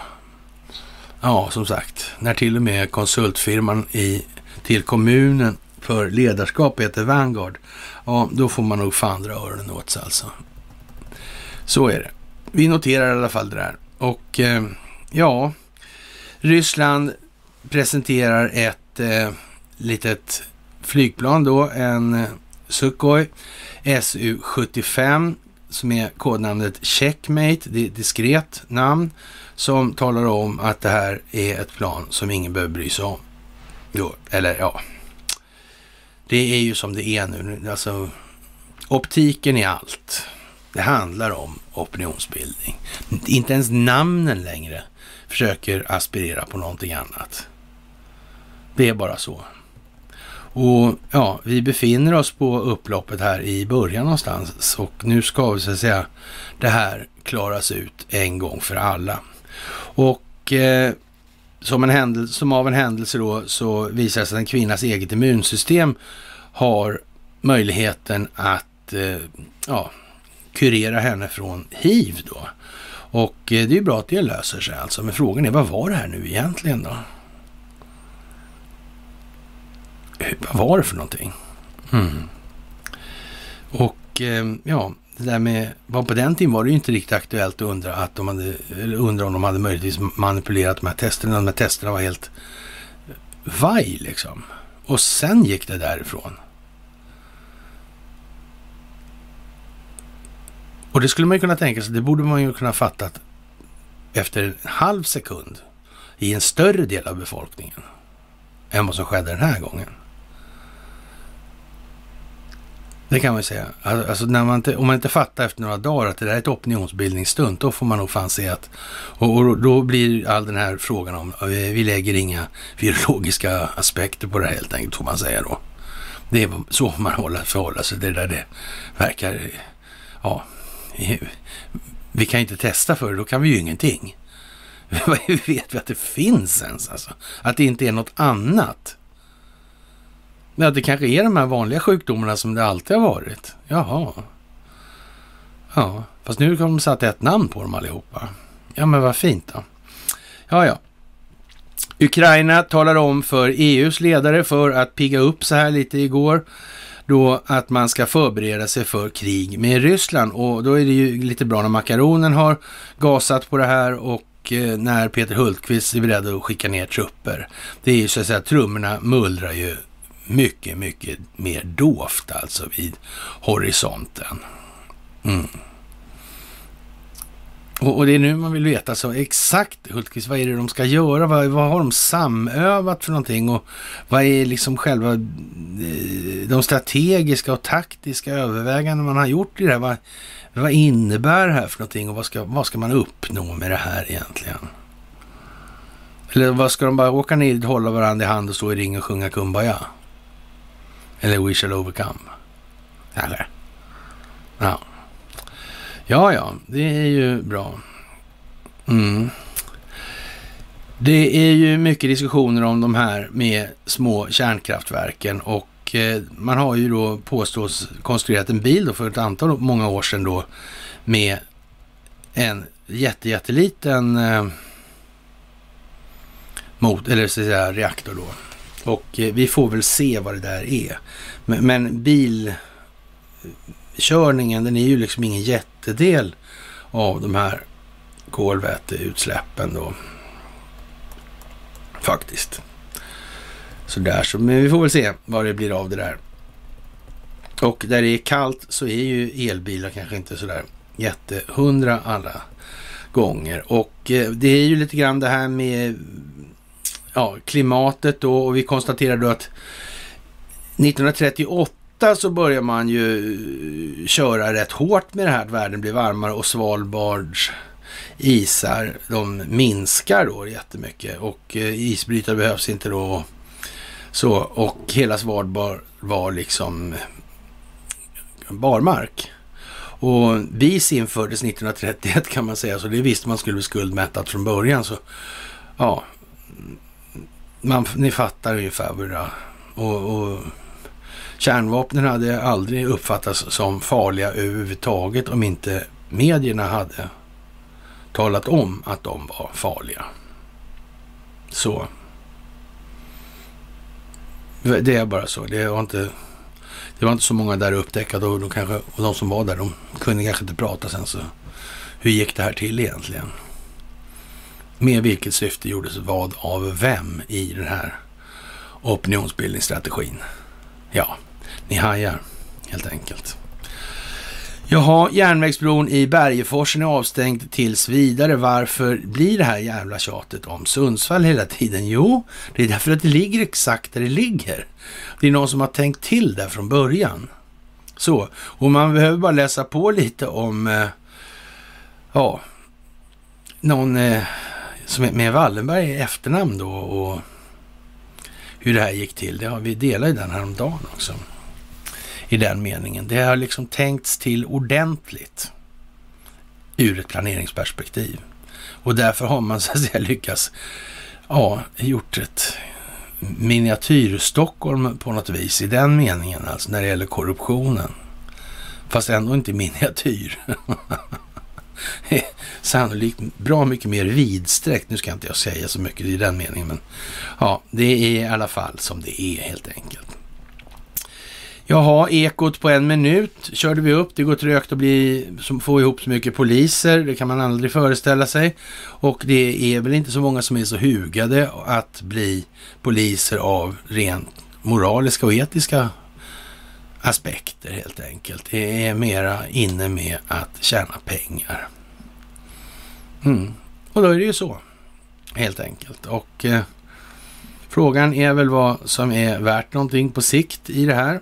Och eh, ja, Eh, Nordea tycker det också är bra med investeringar som ger avkastning och därför har man då en massa kontroversiella oljebolag kvar i sin portfölj. Och eh, ja, genom det ägandet så försöker man påverka bolagen att gå i rätt riktning säger man och det menar man naturligtvis då att de ska bli mer lönsamma så att Nordea tjänar mer pengar.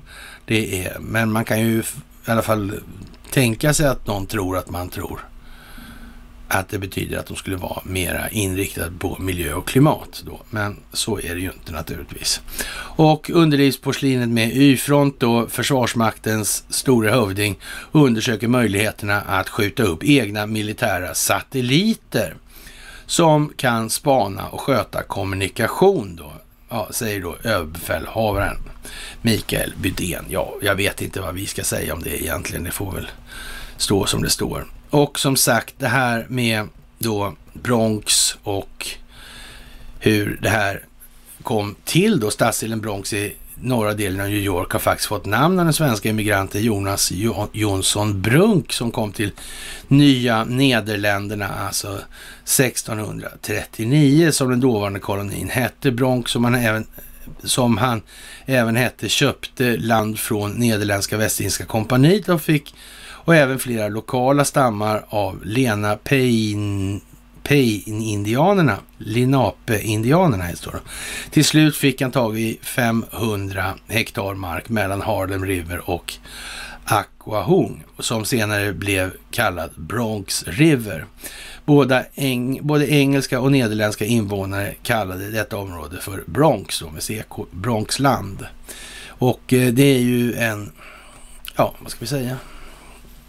Så där ser det ut när man vill skära av strategiska flöden, kunna ta tull. Som varför Stockholm har, eller vilken stad som helst, eller har tullar helt enkelt. Norrtull, Roslagstull, Hornstull och så vidare. Mm. Det är så där det har fungerat. Det är svenskt helt enkelt. Ja, och det är synd om Investor nu pilutta pilutta och det är en gammal van och känd säljstrategi naturligtvis med glasmästaren till barn och sån grej. Och här har vi en expert som säger att det är mycket ovanligt att någon döms för spioneri och det kan man ju se på fler sätt då, alltså vad det beror på. Ja, de kan ju inte sälja grejerna. Då måste de sälja, till, sälja dem till andra sidan och, och, och, då blir de ju lite omoderna på den sidan som hade dem först och då får de sälja nya dit och sådär. Ja, man håller på sådär kanske. Men det är ju bra om man kan styra efterfrågan menar jag. Men så skulle de aldrig göra. Nej. Men det är ovanligt att någon döms för spioneri. Mm. Men de åstadkommer inte de själva. Nej, nej, nej, nej okej, det skulle man aldrig komma att tänka på faktiskt. Och som sagt, Ericsson är ett privat bolag som dessutom är vinstmaximerande. Och då borde det väl handla om industrispionage i alla fall då och det i sin tur borde handläggas som ett civilt mål med andra ord. Och en vanlig sketen tvist, i alla fall inte ett brott mot den svenska staten. Så mycket kan vi ju konstatera. Det borde inte falla under något jävla allmänt åtal i den meningen. Så. Men nu är det ju inte så när det gäller de här bolagen i det här. De, eh, ja, det är som det är helt enkelt. Det är lite särbehandling, lite lätt, men det har jag tror jag vi har gått igenom några gånger. För övrigt ska ni ha ett jävligt stort tack för det här förra myset. Vilket support det var. Fantastiskt, vad bra. Vilket drag. Vad bra, duktigt. Kul, måste jag säga, när jag kommer ihåg det också. Jaha, och eh, Säpo säger att det kommer ta tid och det tror väl fan det när det gäller den här utredningen om det här spionaget nu. Och varför kommer den att ta tid? Och ja, som vi har sagt då, vi kommer tillbaka till det här. För ibland så tänker vi till innan vi öppnar käften och sådär. Och det här är ett sådant tillfälle då. Och om det här ska då lira då i steg så här då om vartannat till exempel. Eller 2-2, 2-2 eller hur nu är takten, takten är tänkt att vara. Så kan ju behöva dra ut på tiden för att inte tala om vad det här egentligen handlar om. För det i sin tur kanske skulle kasta ljus på saker som inte ska kastas ljus på ännu, som i sin tur ska belysas utifrån andra utvecklingsförlopp. Låt säga Estonia, Palme, eh, ja, något annat fint som de har hittat på då. Sådär. Eh, Hammarskjöld eller något. Anna Lind eller whatever. Ja, och då, då kanske det här måste dras ut på tiden för att komma i resonans, alltså samma svängningar med utvecklingen av de perspektiven. Så. Och då kan det faktiskt vara så här att det här kan ta lång tid. Det kan ta hur lång tid som det krävs faktiskt för att det här ska komma i takt. Därför att tro att Säkerhetspolisen just nu sitter med eget fögderi och fattar beslut om vad de ska sysselsätta sig med. Och så vidare. Det kan ni bara glömma. Det händer ju naturligtvis inte. Lika lite som att man tänkte att Ericsson ska få hålla på för sig själv. Det fanns ju inte på en karta. Det hade man tagit tag i långt, långt innan. Donald Trump blev president. Och frågan är ju när det varskåddes. Till och med. När stämningen blev lite dålig och Börje egentligen tyckte att nu står vi lite i brygga här va. Mm. Men det kan nog vara bra mycket länge sedan. Det kan det nog vara. Faktiskt. Det kan vara riktigt länge sedan. Så.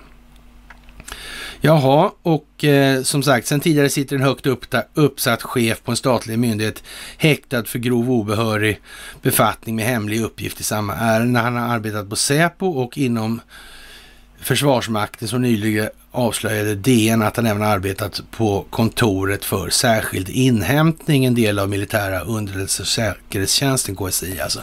Och som sagt, det finns ju massa saker om att säga. Trillar de inte omkull och drunknar i sjöar utåt Sollentuna till så gör de en massa andra saker på det där KSI-stället.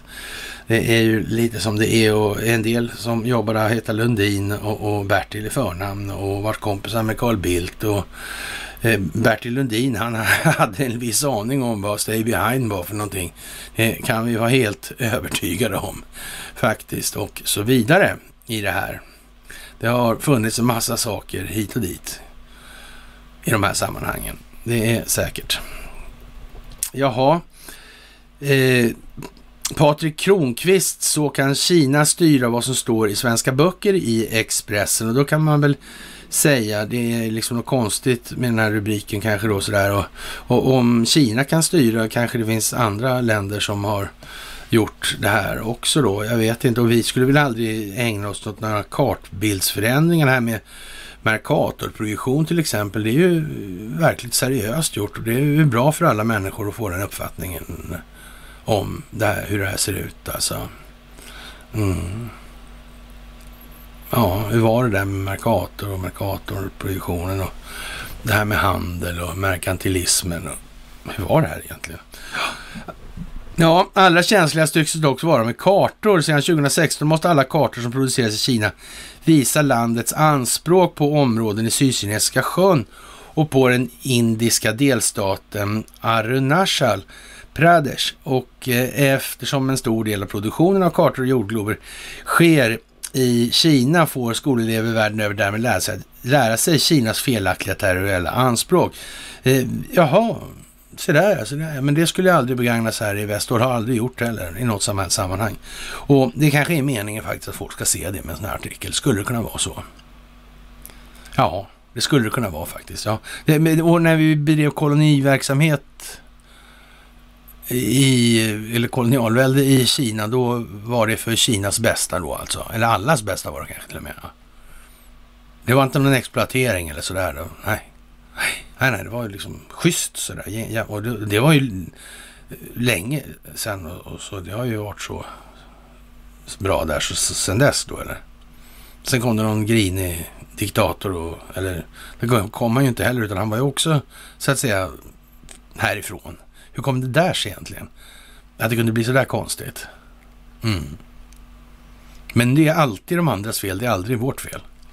Det är själva kvintessensen i de här resonemangen. Jaha, i den bästa av världar gör då förlag och kartproducenter förstås om natur och kultur och sluta trycka sina böcker i Kina. Man kan väl säga så här att i den bästa av världar så verkar då natur och kultur kunna hålla käften och sluta trycka böcker överhuvudtaget eftersom de uppenbarligen är intresserade av en annan version av Ja, det spelar egentligen ingen roll. De är uppenbarligen inte intresserade av att trycka den riktiga versionen. Det, de har väl tryckt Mercator hela tiden antar jag, eller? Har de tryckt någon annan kartbild? Eller? Jag vet inte. Det kan ju vara så. Det kan ju vara så. Jaha, det finns rent av exempel på utländska förlag som har stoppat utgivningen av Kina-kritiska böcker på hemmaplan av rädsla för att svartlistas av kinesiska tryckerier. Ja, men det är väl en fördel då det här med marknadskraften att det kan bli så här. Det är väl ingenting att gnälla över? Eller? Men då ska de gnälla över att den kinesiska staten är större och starkare? Men då ska de gnälla på alla som är större och starkare än vad de själva är då? Det ligger nog i farans riktning i och för sig, men är det verkligen ens... Hur jävla dumt får det vara liksom? Ja, ni fattar ju det här. Det är ju som helt otroligt alltså. Men att en sån här kommer då, eh, sådär, att visa på problemet är förstås lättare än att formulera en lösning. Men bästsäljande författare skulle kunna göra en insats redan nu för att stärka motståndskraften mot kommunistregimen. Vägra att låta era böcker tryckas i Kina. Ja, jag vet inte. Det, det är ju som det är helt enkelt.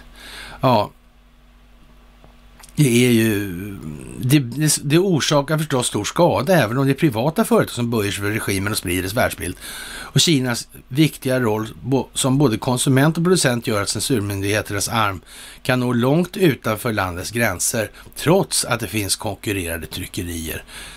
Ja, alltså vad, är det inte vinstmaximering man pysslar med? Vad, vad kommer här och gnälla nu då liksom? Håll käften, deal with it liksom. Det, vad är problemet? Det, det är ju som hela tiden det här.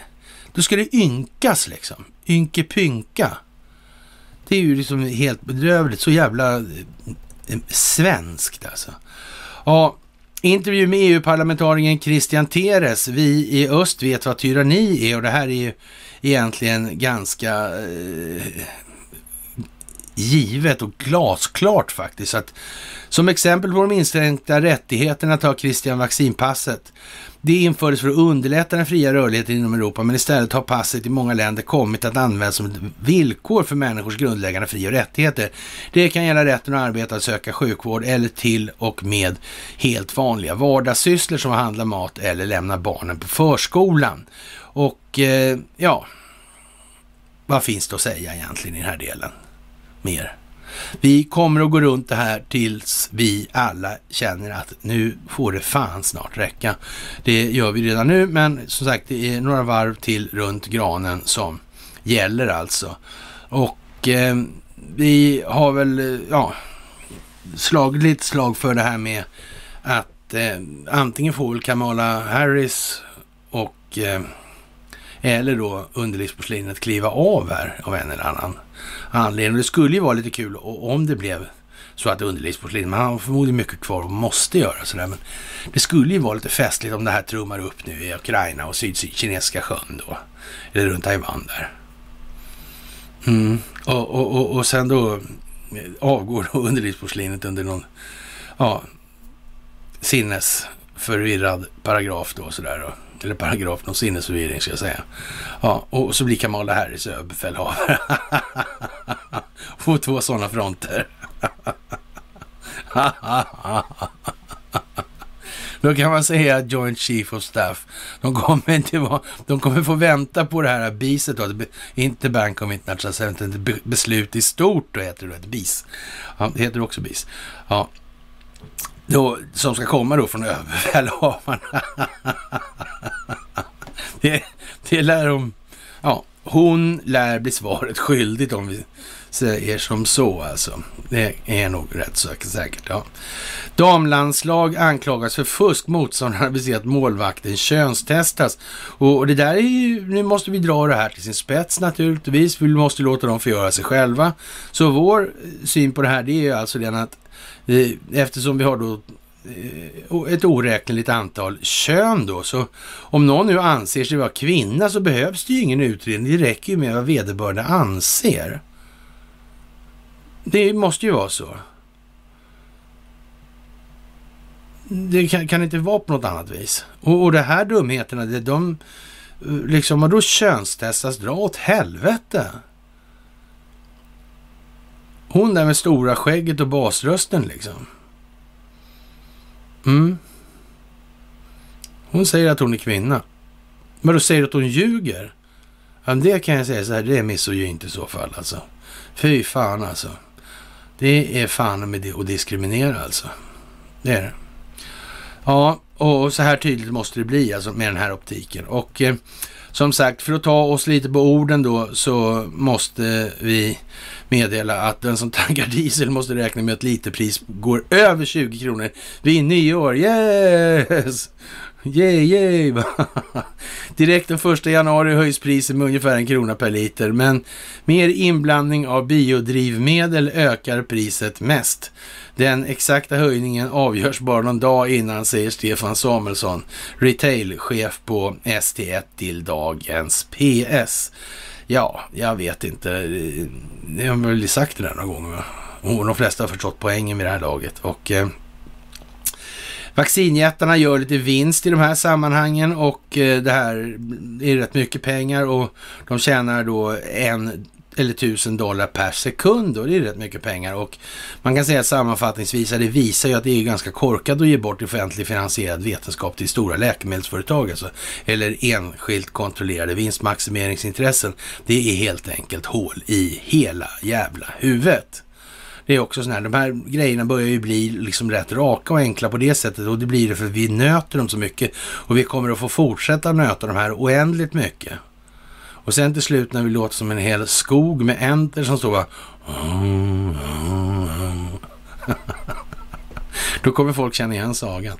ah, ja, goodbye Kamala, White House may be preparing to oust Vice President report suggest. Och som sagt, det som är sagt då, det är, ja, det blir hon ÖB så blir hon ju det med tiden då. Eller också så lär hon få gå. Va? Det där går ju inte att ha kombinationen som den är heller. Hon har 28 procent nu. Och det är nog glädjemätning så det räcker och blir över faktiskt. Men det är lite speciellt får man ju säga nu. Och eh, vem som helst som föder ett barn då enligt svenska skattemyndigheten man ändrar sig då till könsneutralt språk och den där jävla skattemyndigheten är naturligtvis någonting som har använts i politiska sammanhang in absurdum i det här landet. Givetvis är det på så vis. Det kan inte vara... Eh, alltså, i alla andra länder men inte i Sverige och det handlar om möjlig institutionaliserad korruption. Jag ska inte vara sån, men jag har faktiskt känt, eller jag känner fortfarande då, en skatterevisor. Och det kan jag ju säga så här att det är ingen risk att det är helt korruptionsfritt i den där myndigheten. Faktiskt. Det var så sagt, han tog det med glimten i ögat på den tiden och han, idag kanske, jag vet inte men Idag kanske det inte är riktigt lika roligt, men då skrattade vi åt det där lite grann på den tiden. Och eh, ja, och om det finns ett oräkneligt antal kön så kan det rimligtvis inte finnas könsdiskriminering. Det går ju inte. Det, det kan inte vara så. Det kan inte vara både och. Jag menar hur, hur många har rätt att tycka att de har samma, tycker, ja. Och hur vet man vad någon annan tycker? Och ska man ha ett avtal på det kanske då? Så inte vederbörande ändrar sig från en dag till en annan. Vad händer då då? Och, och, de här så att säga lite fluffigheterna, de blir ju någonting som ställer till klara problem för logiken med tiden. Och det är ju nästan som man anar att det är fan, fan själva syftet med dem alltså. Alltså de här lite lätt märkliga konstruktionerna som dök, dykt upp under senare år. Kan det vara så? Kan det vara så? Det kan det nog fan vara. Ja, och det kan vara så att de här senare årens acceleration i de här ändarna kan till och med vara så att någon hade tänkt till det att nu får vi sätta stopp för det här för tid och evighet. Vi gör så här. Det kan till och med vara en kvantdator som kom på det. Och eh, för detta höll jag på att säga, FBI-anställda eller numera visselblåsare avslöjar att Bidens justitiedepartement aktiverade kontraterrorismdivisionen ja, mot barns föräldrar då, då i de här sammanhangen. och har använt då ja, det här till alltså, inte, alltså löjliga inrikespolitiska frågor. Vad fan är det här för någonting? Det, man kan väl säga så här att när det här avslöjandet kommer nu så kan vi väl säga så här, det här verkar ju inte sådär jättebra för budgeten på FBI helt enkelt. Det är möjligt att några tycker att de har nog lite för lite att göra ändå alltså. Ja, och det är inte frågan om att de ska få mer uppgifter här nu. Nej, de tycks prioritera lite snett kanske. Så de verkar inte ha det riktigt skarpa omdömet för att hantera så mycket frihet som de har haft då. Kan vi uttrycka det lite annorlunda ytterligare. Jaha, och Biden han förvånar journalisterna med kommentarer om det här med olympiaden i Kina och eh, ja, han fick frågan på tisdagen om en officiell amerikansk delegation kommer att resa till vinterspelen i den kinesiska huvudstaden i februari. Då svarade Biden så här, jag är delegationen. Och som sagt, det är ju frågan om vad som händer först här nu. Han verkar å ena sidan inte fullt tillräknelig. Och jag tycker det skulle vara lite party med Kamala Harris som resident då. Det skulle jag tycka var kul faktiskt. Och lite, ja, lite hotspots där som båda sidorna koordinerar och hon har ingen aning liksom. det har hon naturligtvis, men det skulle se lite kul ut. Det skulle förvåna många faktiskt. Det kanske behövs sånt i det här läget. Det ska man heller inte utesluta. Vi vet ju inte riktigt vad de här datorerna bedömer. Vi har ju inte riktigt de, så att säga, tillgången på preferenskartor som de har. Va? De, de kan ju mäta det här hur bra som helst och veta ungefär hur reaktionerna blir hos en befolkning i ett eller annat fall då. Beroende på inputs då och eh, Lindata. Och om vi säger som så, så är det här med kontroll över telekominfrastruktur, det är oerhört viktigt för Kina. Så varför är det inte lika viktigt för andra som i Sverige då till exempel? Om man pratar då om utrullningen för 5G i det här sammanhanget. Ja, och sen den här evighetssymbolen. Alltså man skulle nästan kunna tänka sig att det här jävla Ericsson-grejen, alltså, det ska finnas kvar alltså. Men det kommer samtidigt upp, vara upp till varje enskilt land. Och då är det nog också så här att det landet bör nog kanske ha en konstitution värd sitt salt. Om inte det här ska skita sig big time alltså ett litet förstatligande i den delen av telekominfrastrukturen och sen en kost, konstitutionell reformvåg då för att så att säga, det, det, måste finnas någon form av rollmodell alltså i det där som det internationella samfundet faktiskt är överens om ska gälla. Och det ska utgå ifrån befolkningen, inte från enskilda nyttomaximeringsintressen.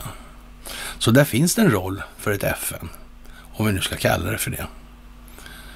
Och det kan man väl göra. Och så får man göra så att det är lite markör för ett datum då man bestämmer sig att nu ska det här ske utvecklingsvis åt ett annat håll och så vidare.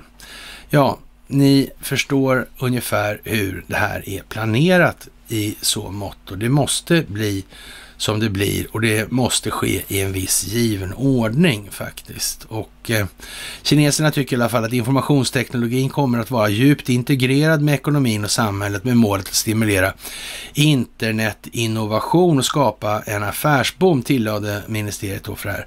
Samtidigt arbetar myndigheten med en ny typ av tillsynssystem samt åtgärder för att använda eh, för samt åtgärder för att skydda användarnas personuppgifter och data. Mm.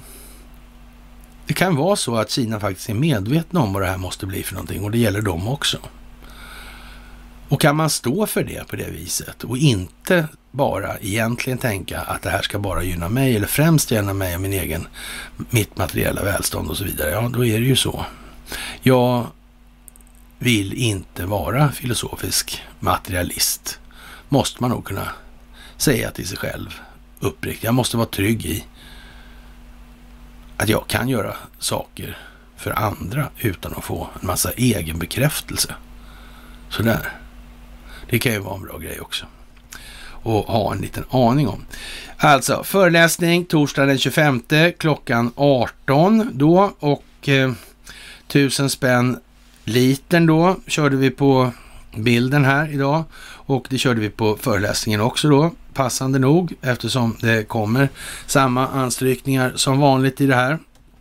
Anmälningar sker till mail df-anmälan eller dfan-anmälan kanske man kan säga då, gmail.com alltså och Eh, det är nog bra om ni står på lite där skulle jag säga. Och eh, möjligen försöker vi få till, jag har en på lördag också, men den är också full. Och den var full på en gång och den var aldrig något annat än full den här föreläsningen som jag uppfattade det. Men men, det är i alla fall lite så. Och eh, ja, det är då på torsdagen den 25 det där rör sig om.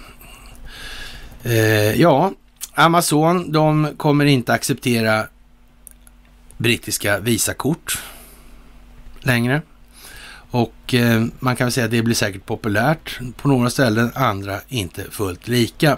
Advokat i USA anklagar Evolution för att ha bedrivit illegal verksamhet. Vi kan väl säga så här att det här penningvaskandet i de här spelbolagen, det är, det är vad det är helt enkelt. Och det här kommer naturligtvis, och det här gäller då bolag, eller vad säger jag, länder som är satta under sanktionssystemet där från USAs sida. Och det är naturligtvis någonting som är allvarligt om svenska bolag håller på att bryta mot det här med penningvaskarverksamhet. Det kan man ju säga är sällsynt olämpligt. Faktiskt. Som Iran till exempel.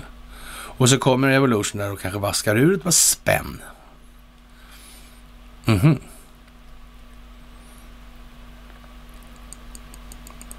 Det kan ju vara så till och med att man har satt i system att göra så. För att just därför. För det har ju hänt förr att amerikanska myndigheter har sett mellan fingrarna med Ericssons verksamhet i Iran till exempel. Eller Syrien eller Sudan eller sådär.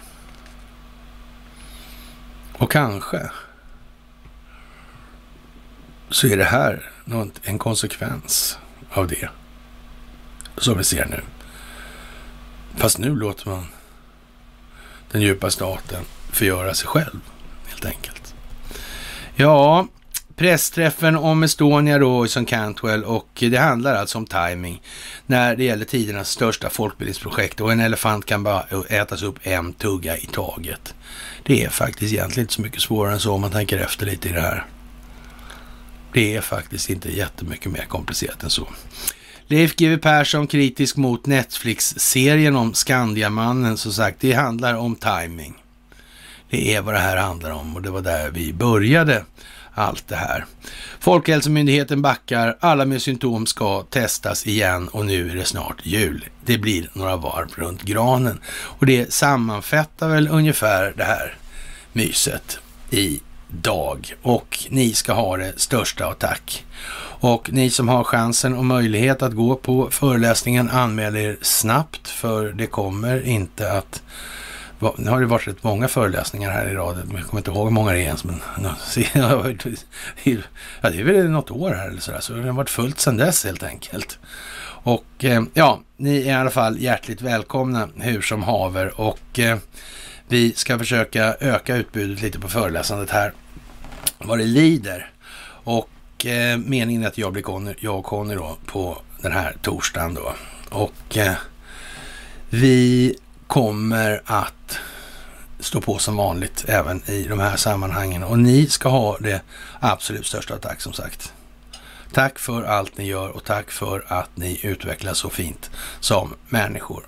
Det måste ni faktiskt ha med er. Och sen önskar jag herrskapet en trevlig onsdag kväll och sen hörs vi absolut senast på fredag. Okej, trevlig kväll.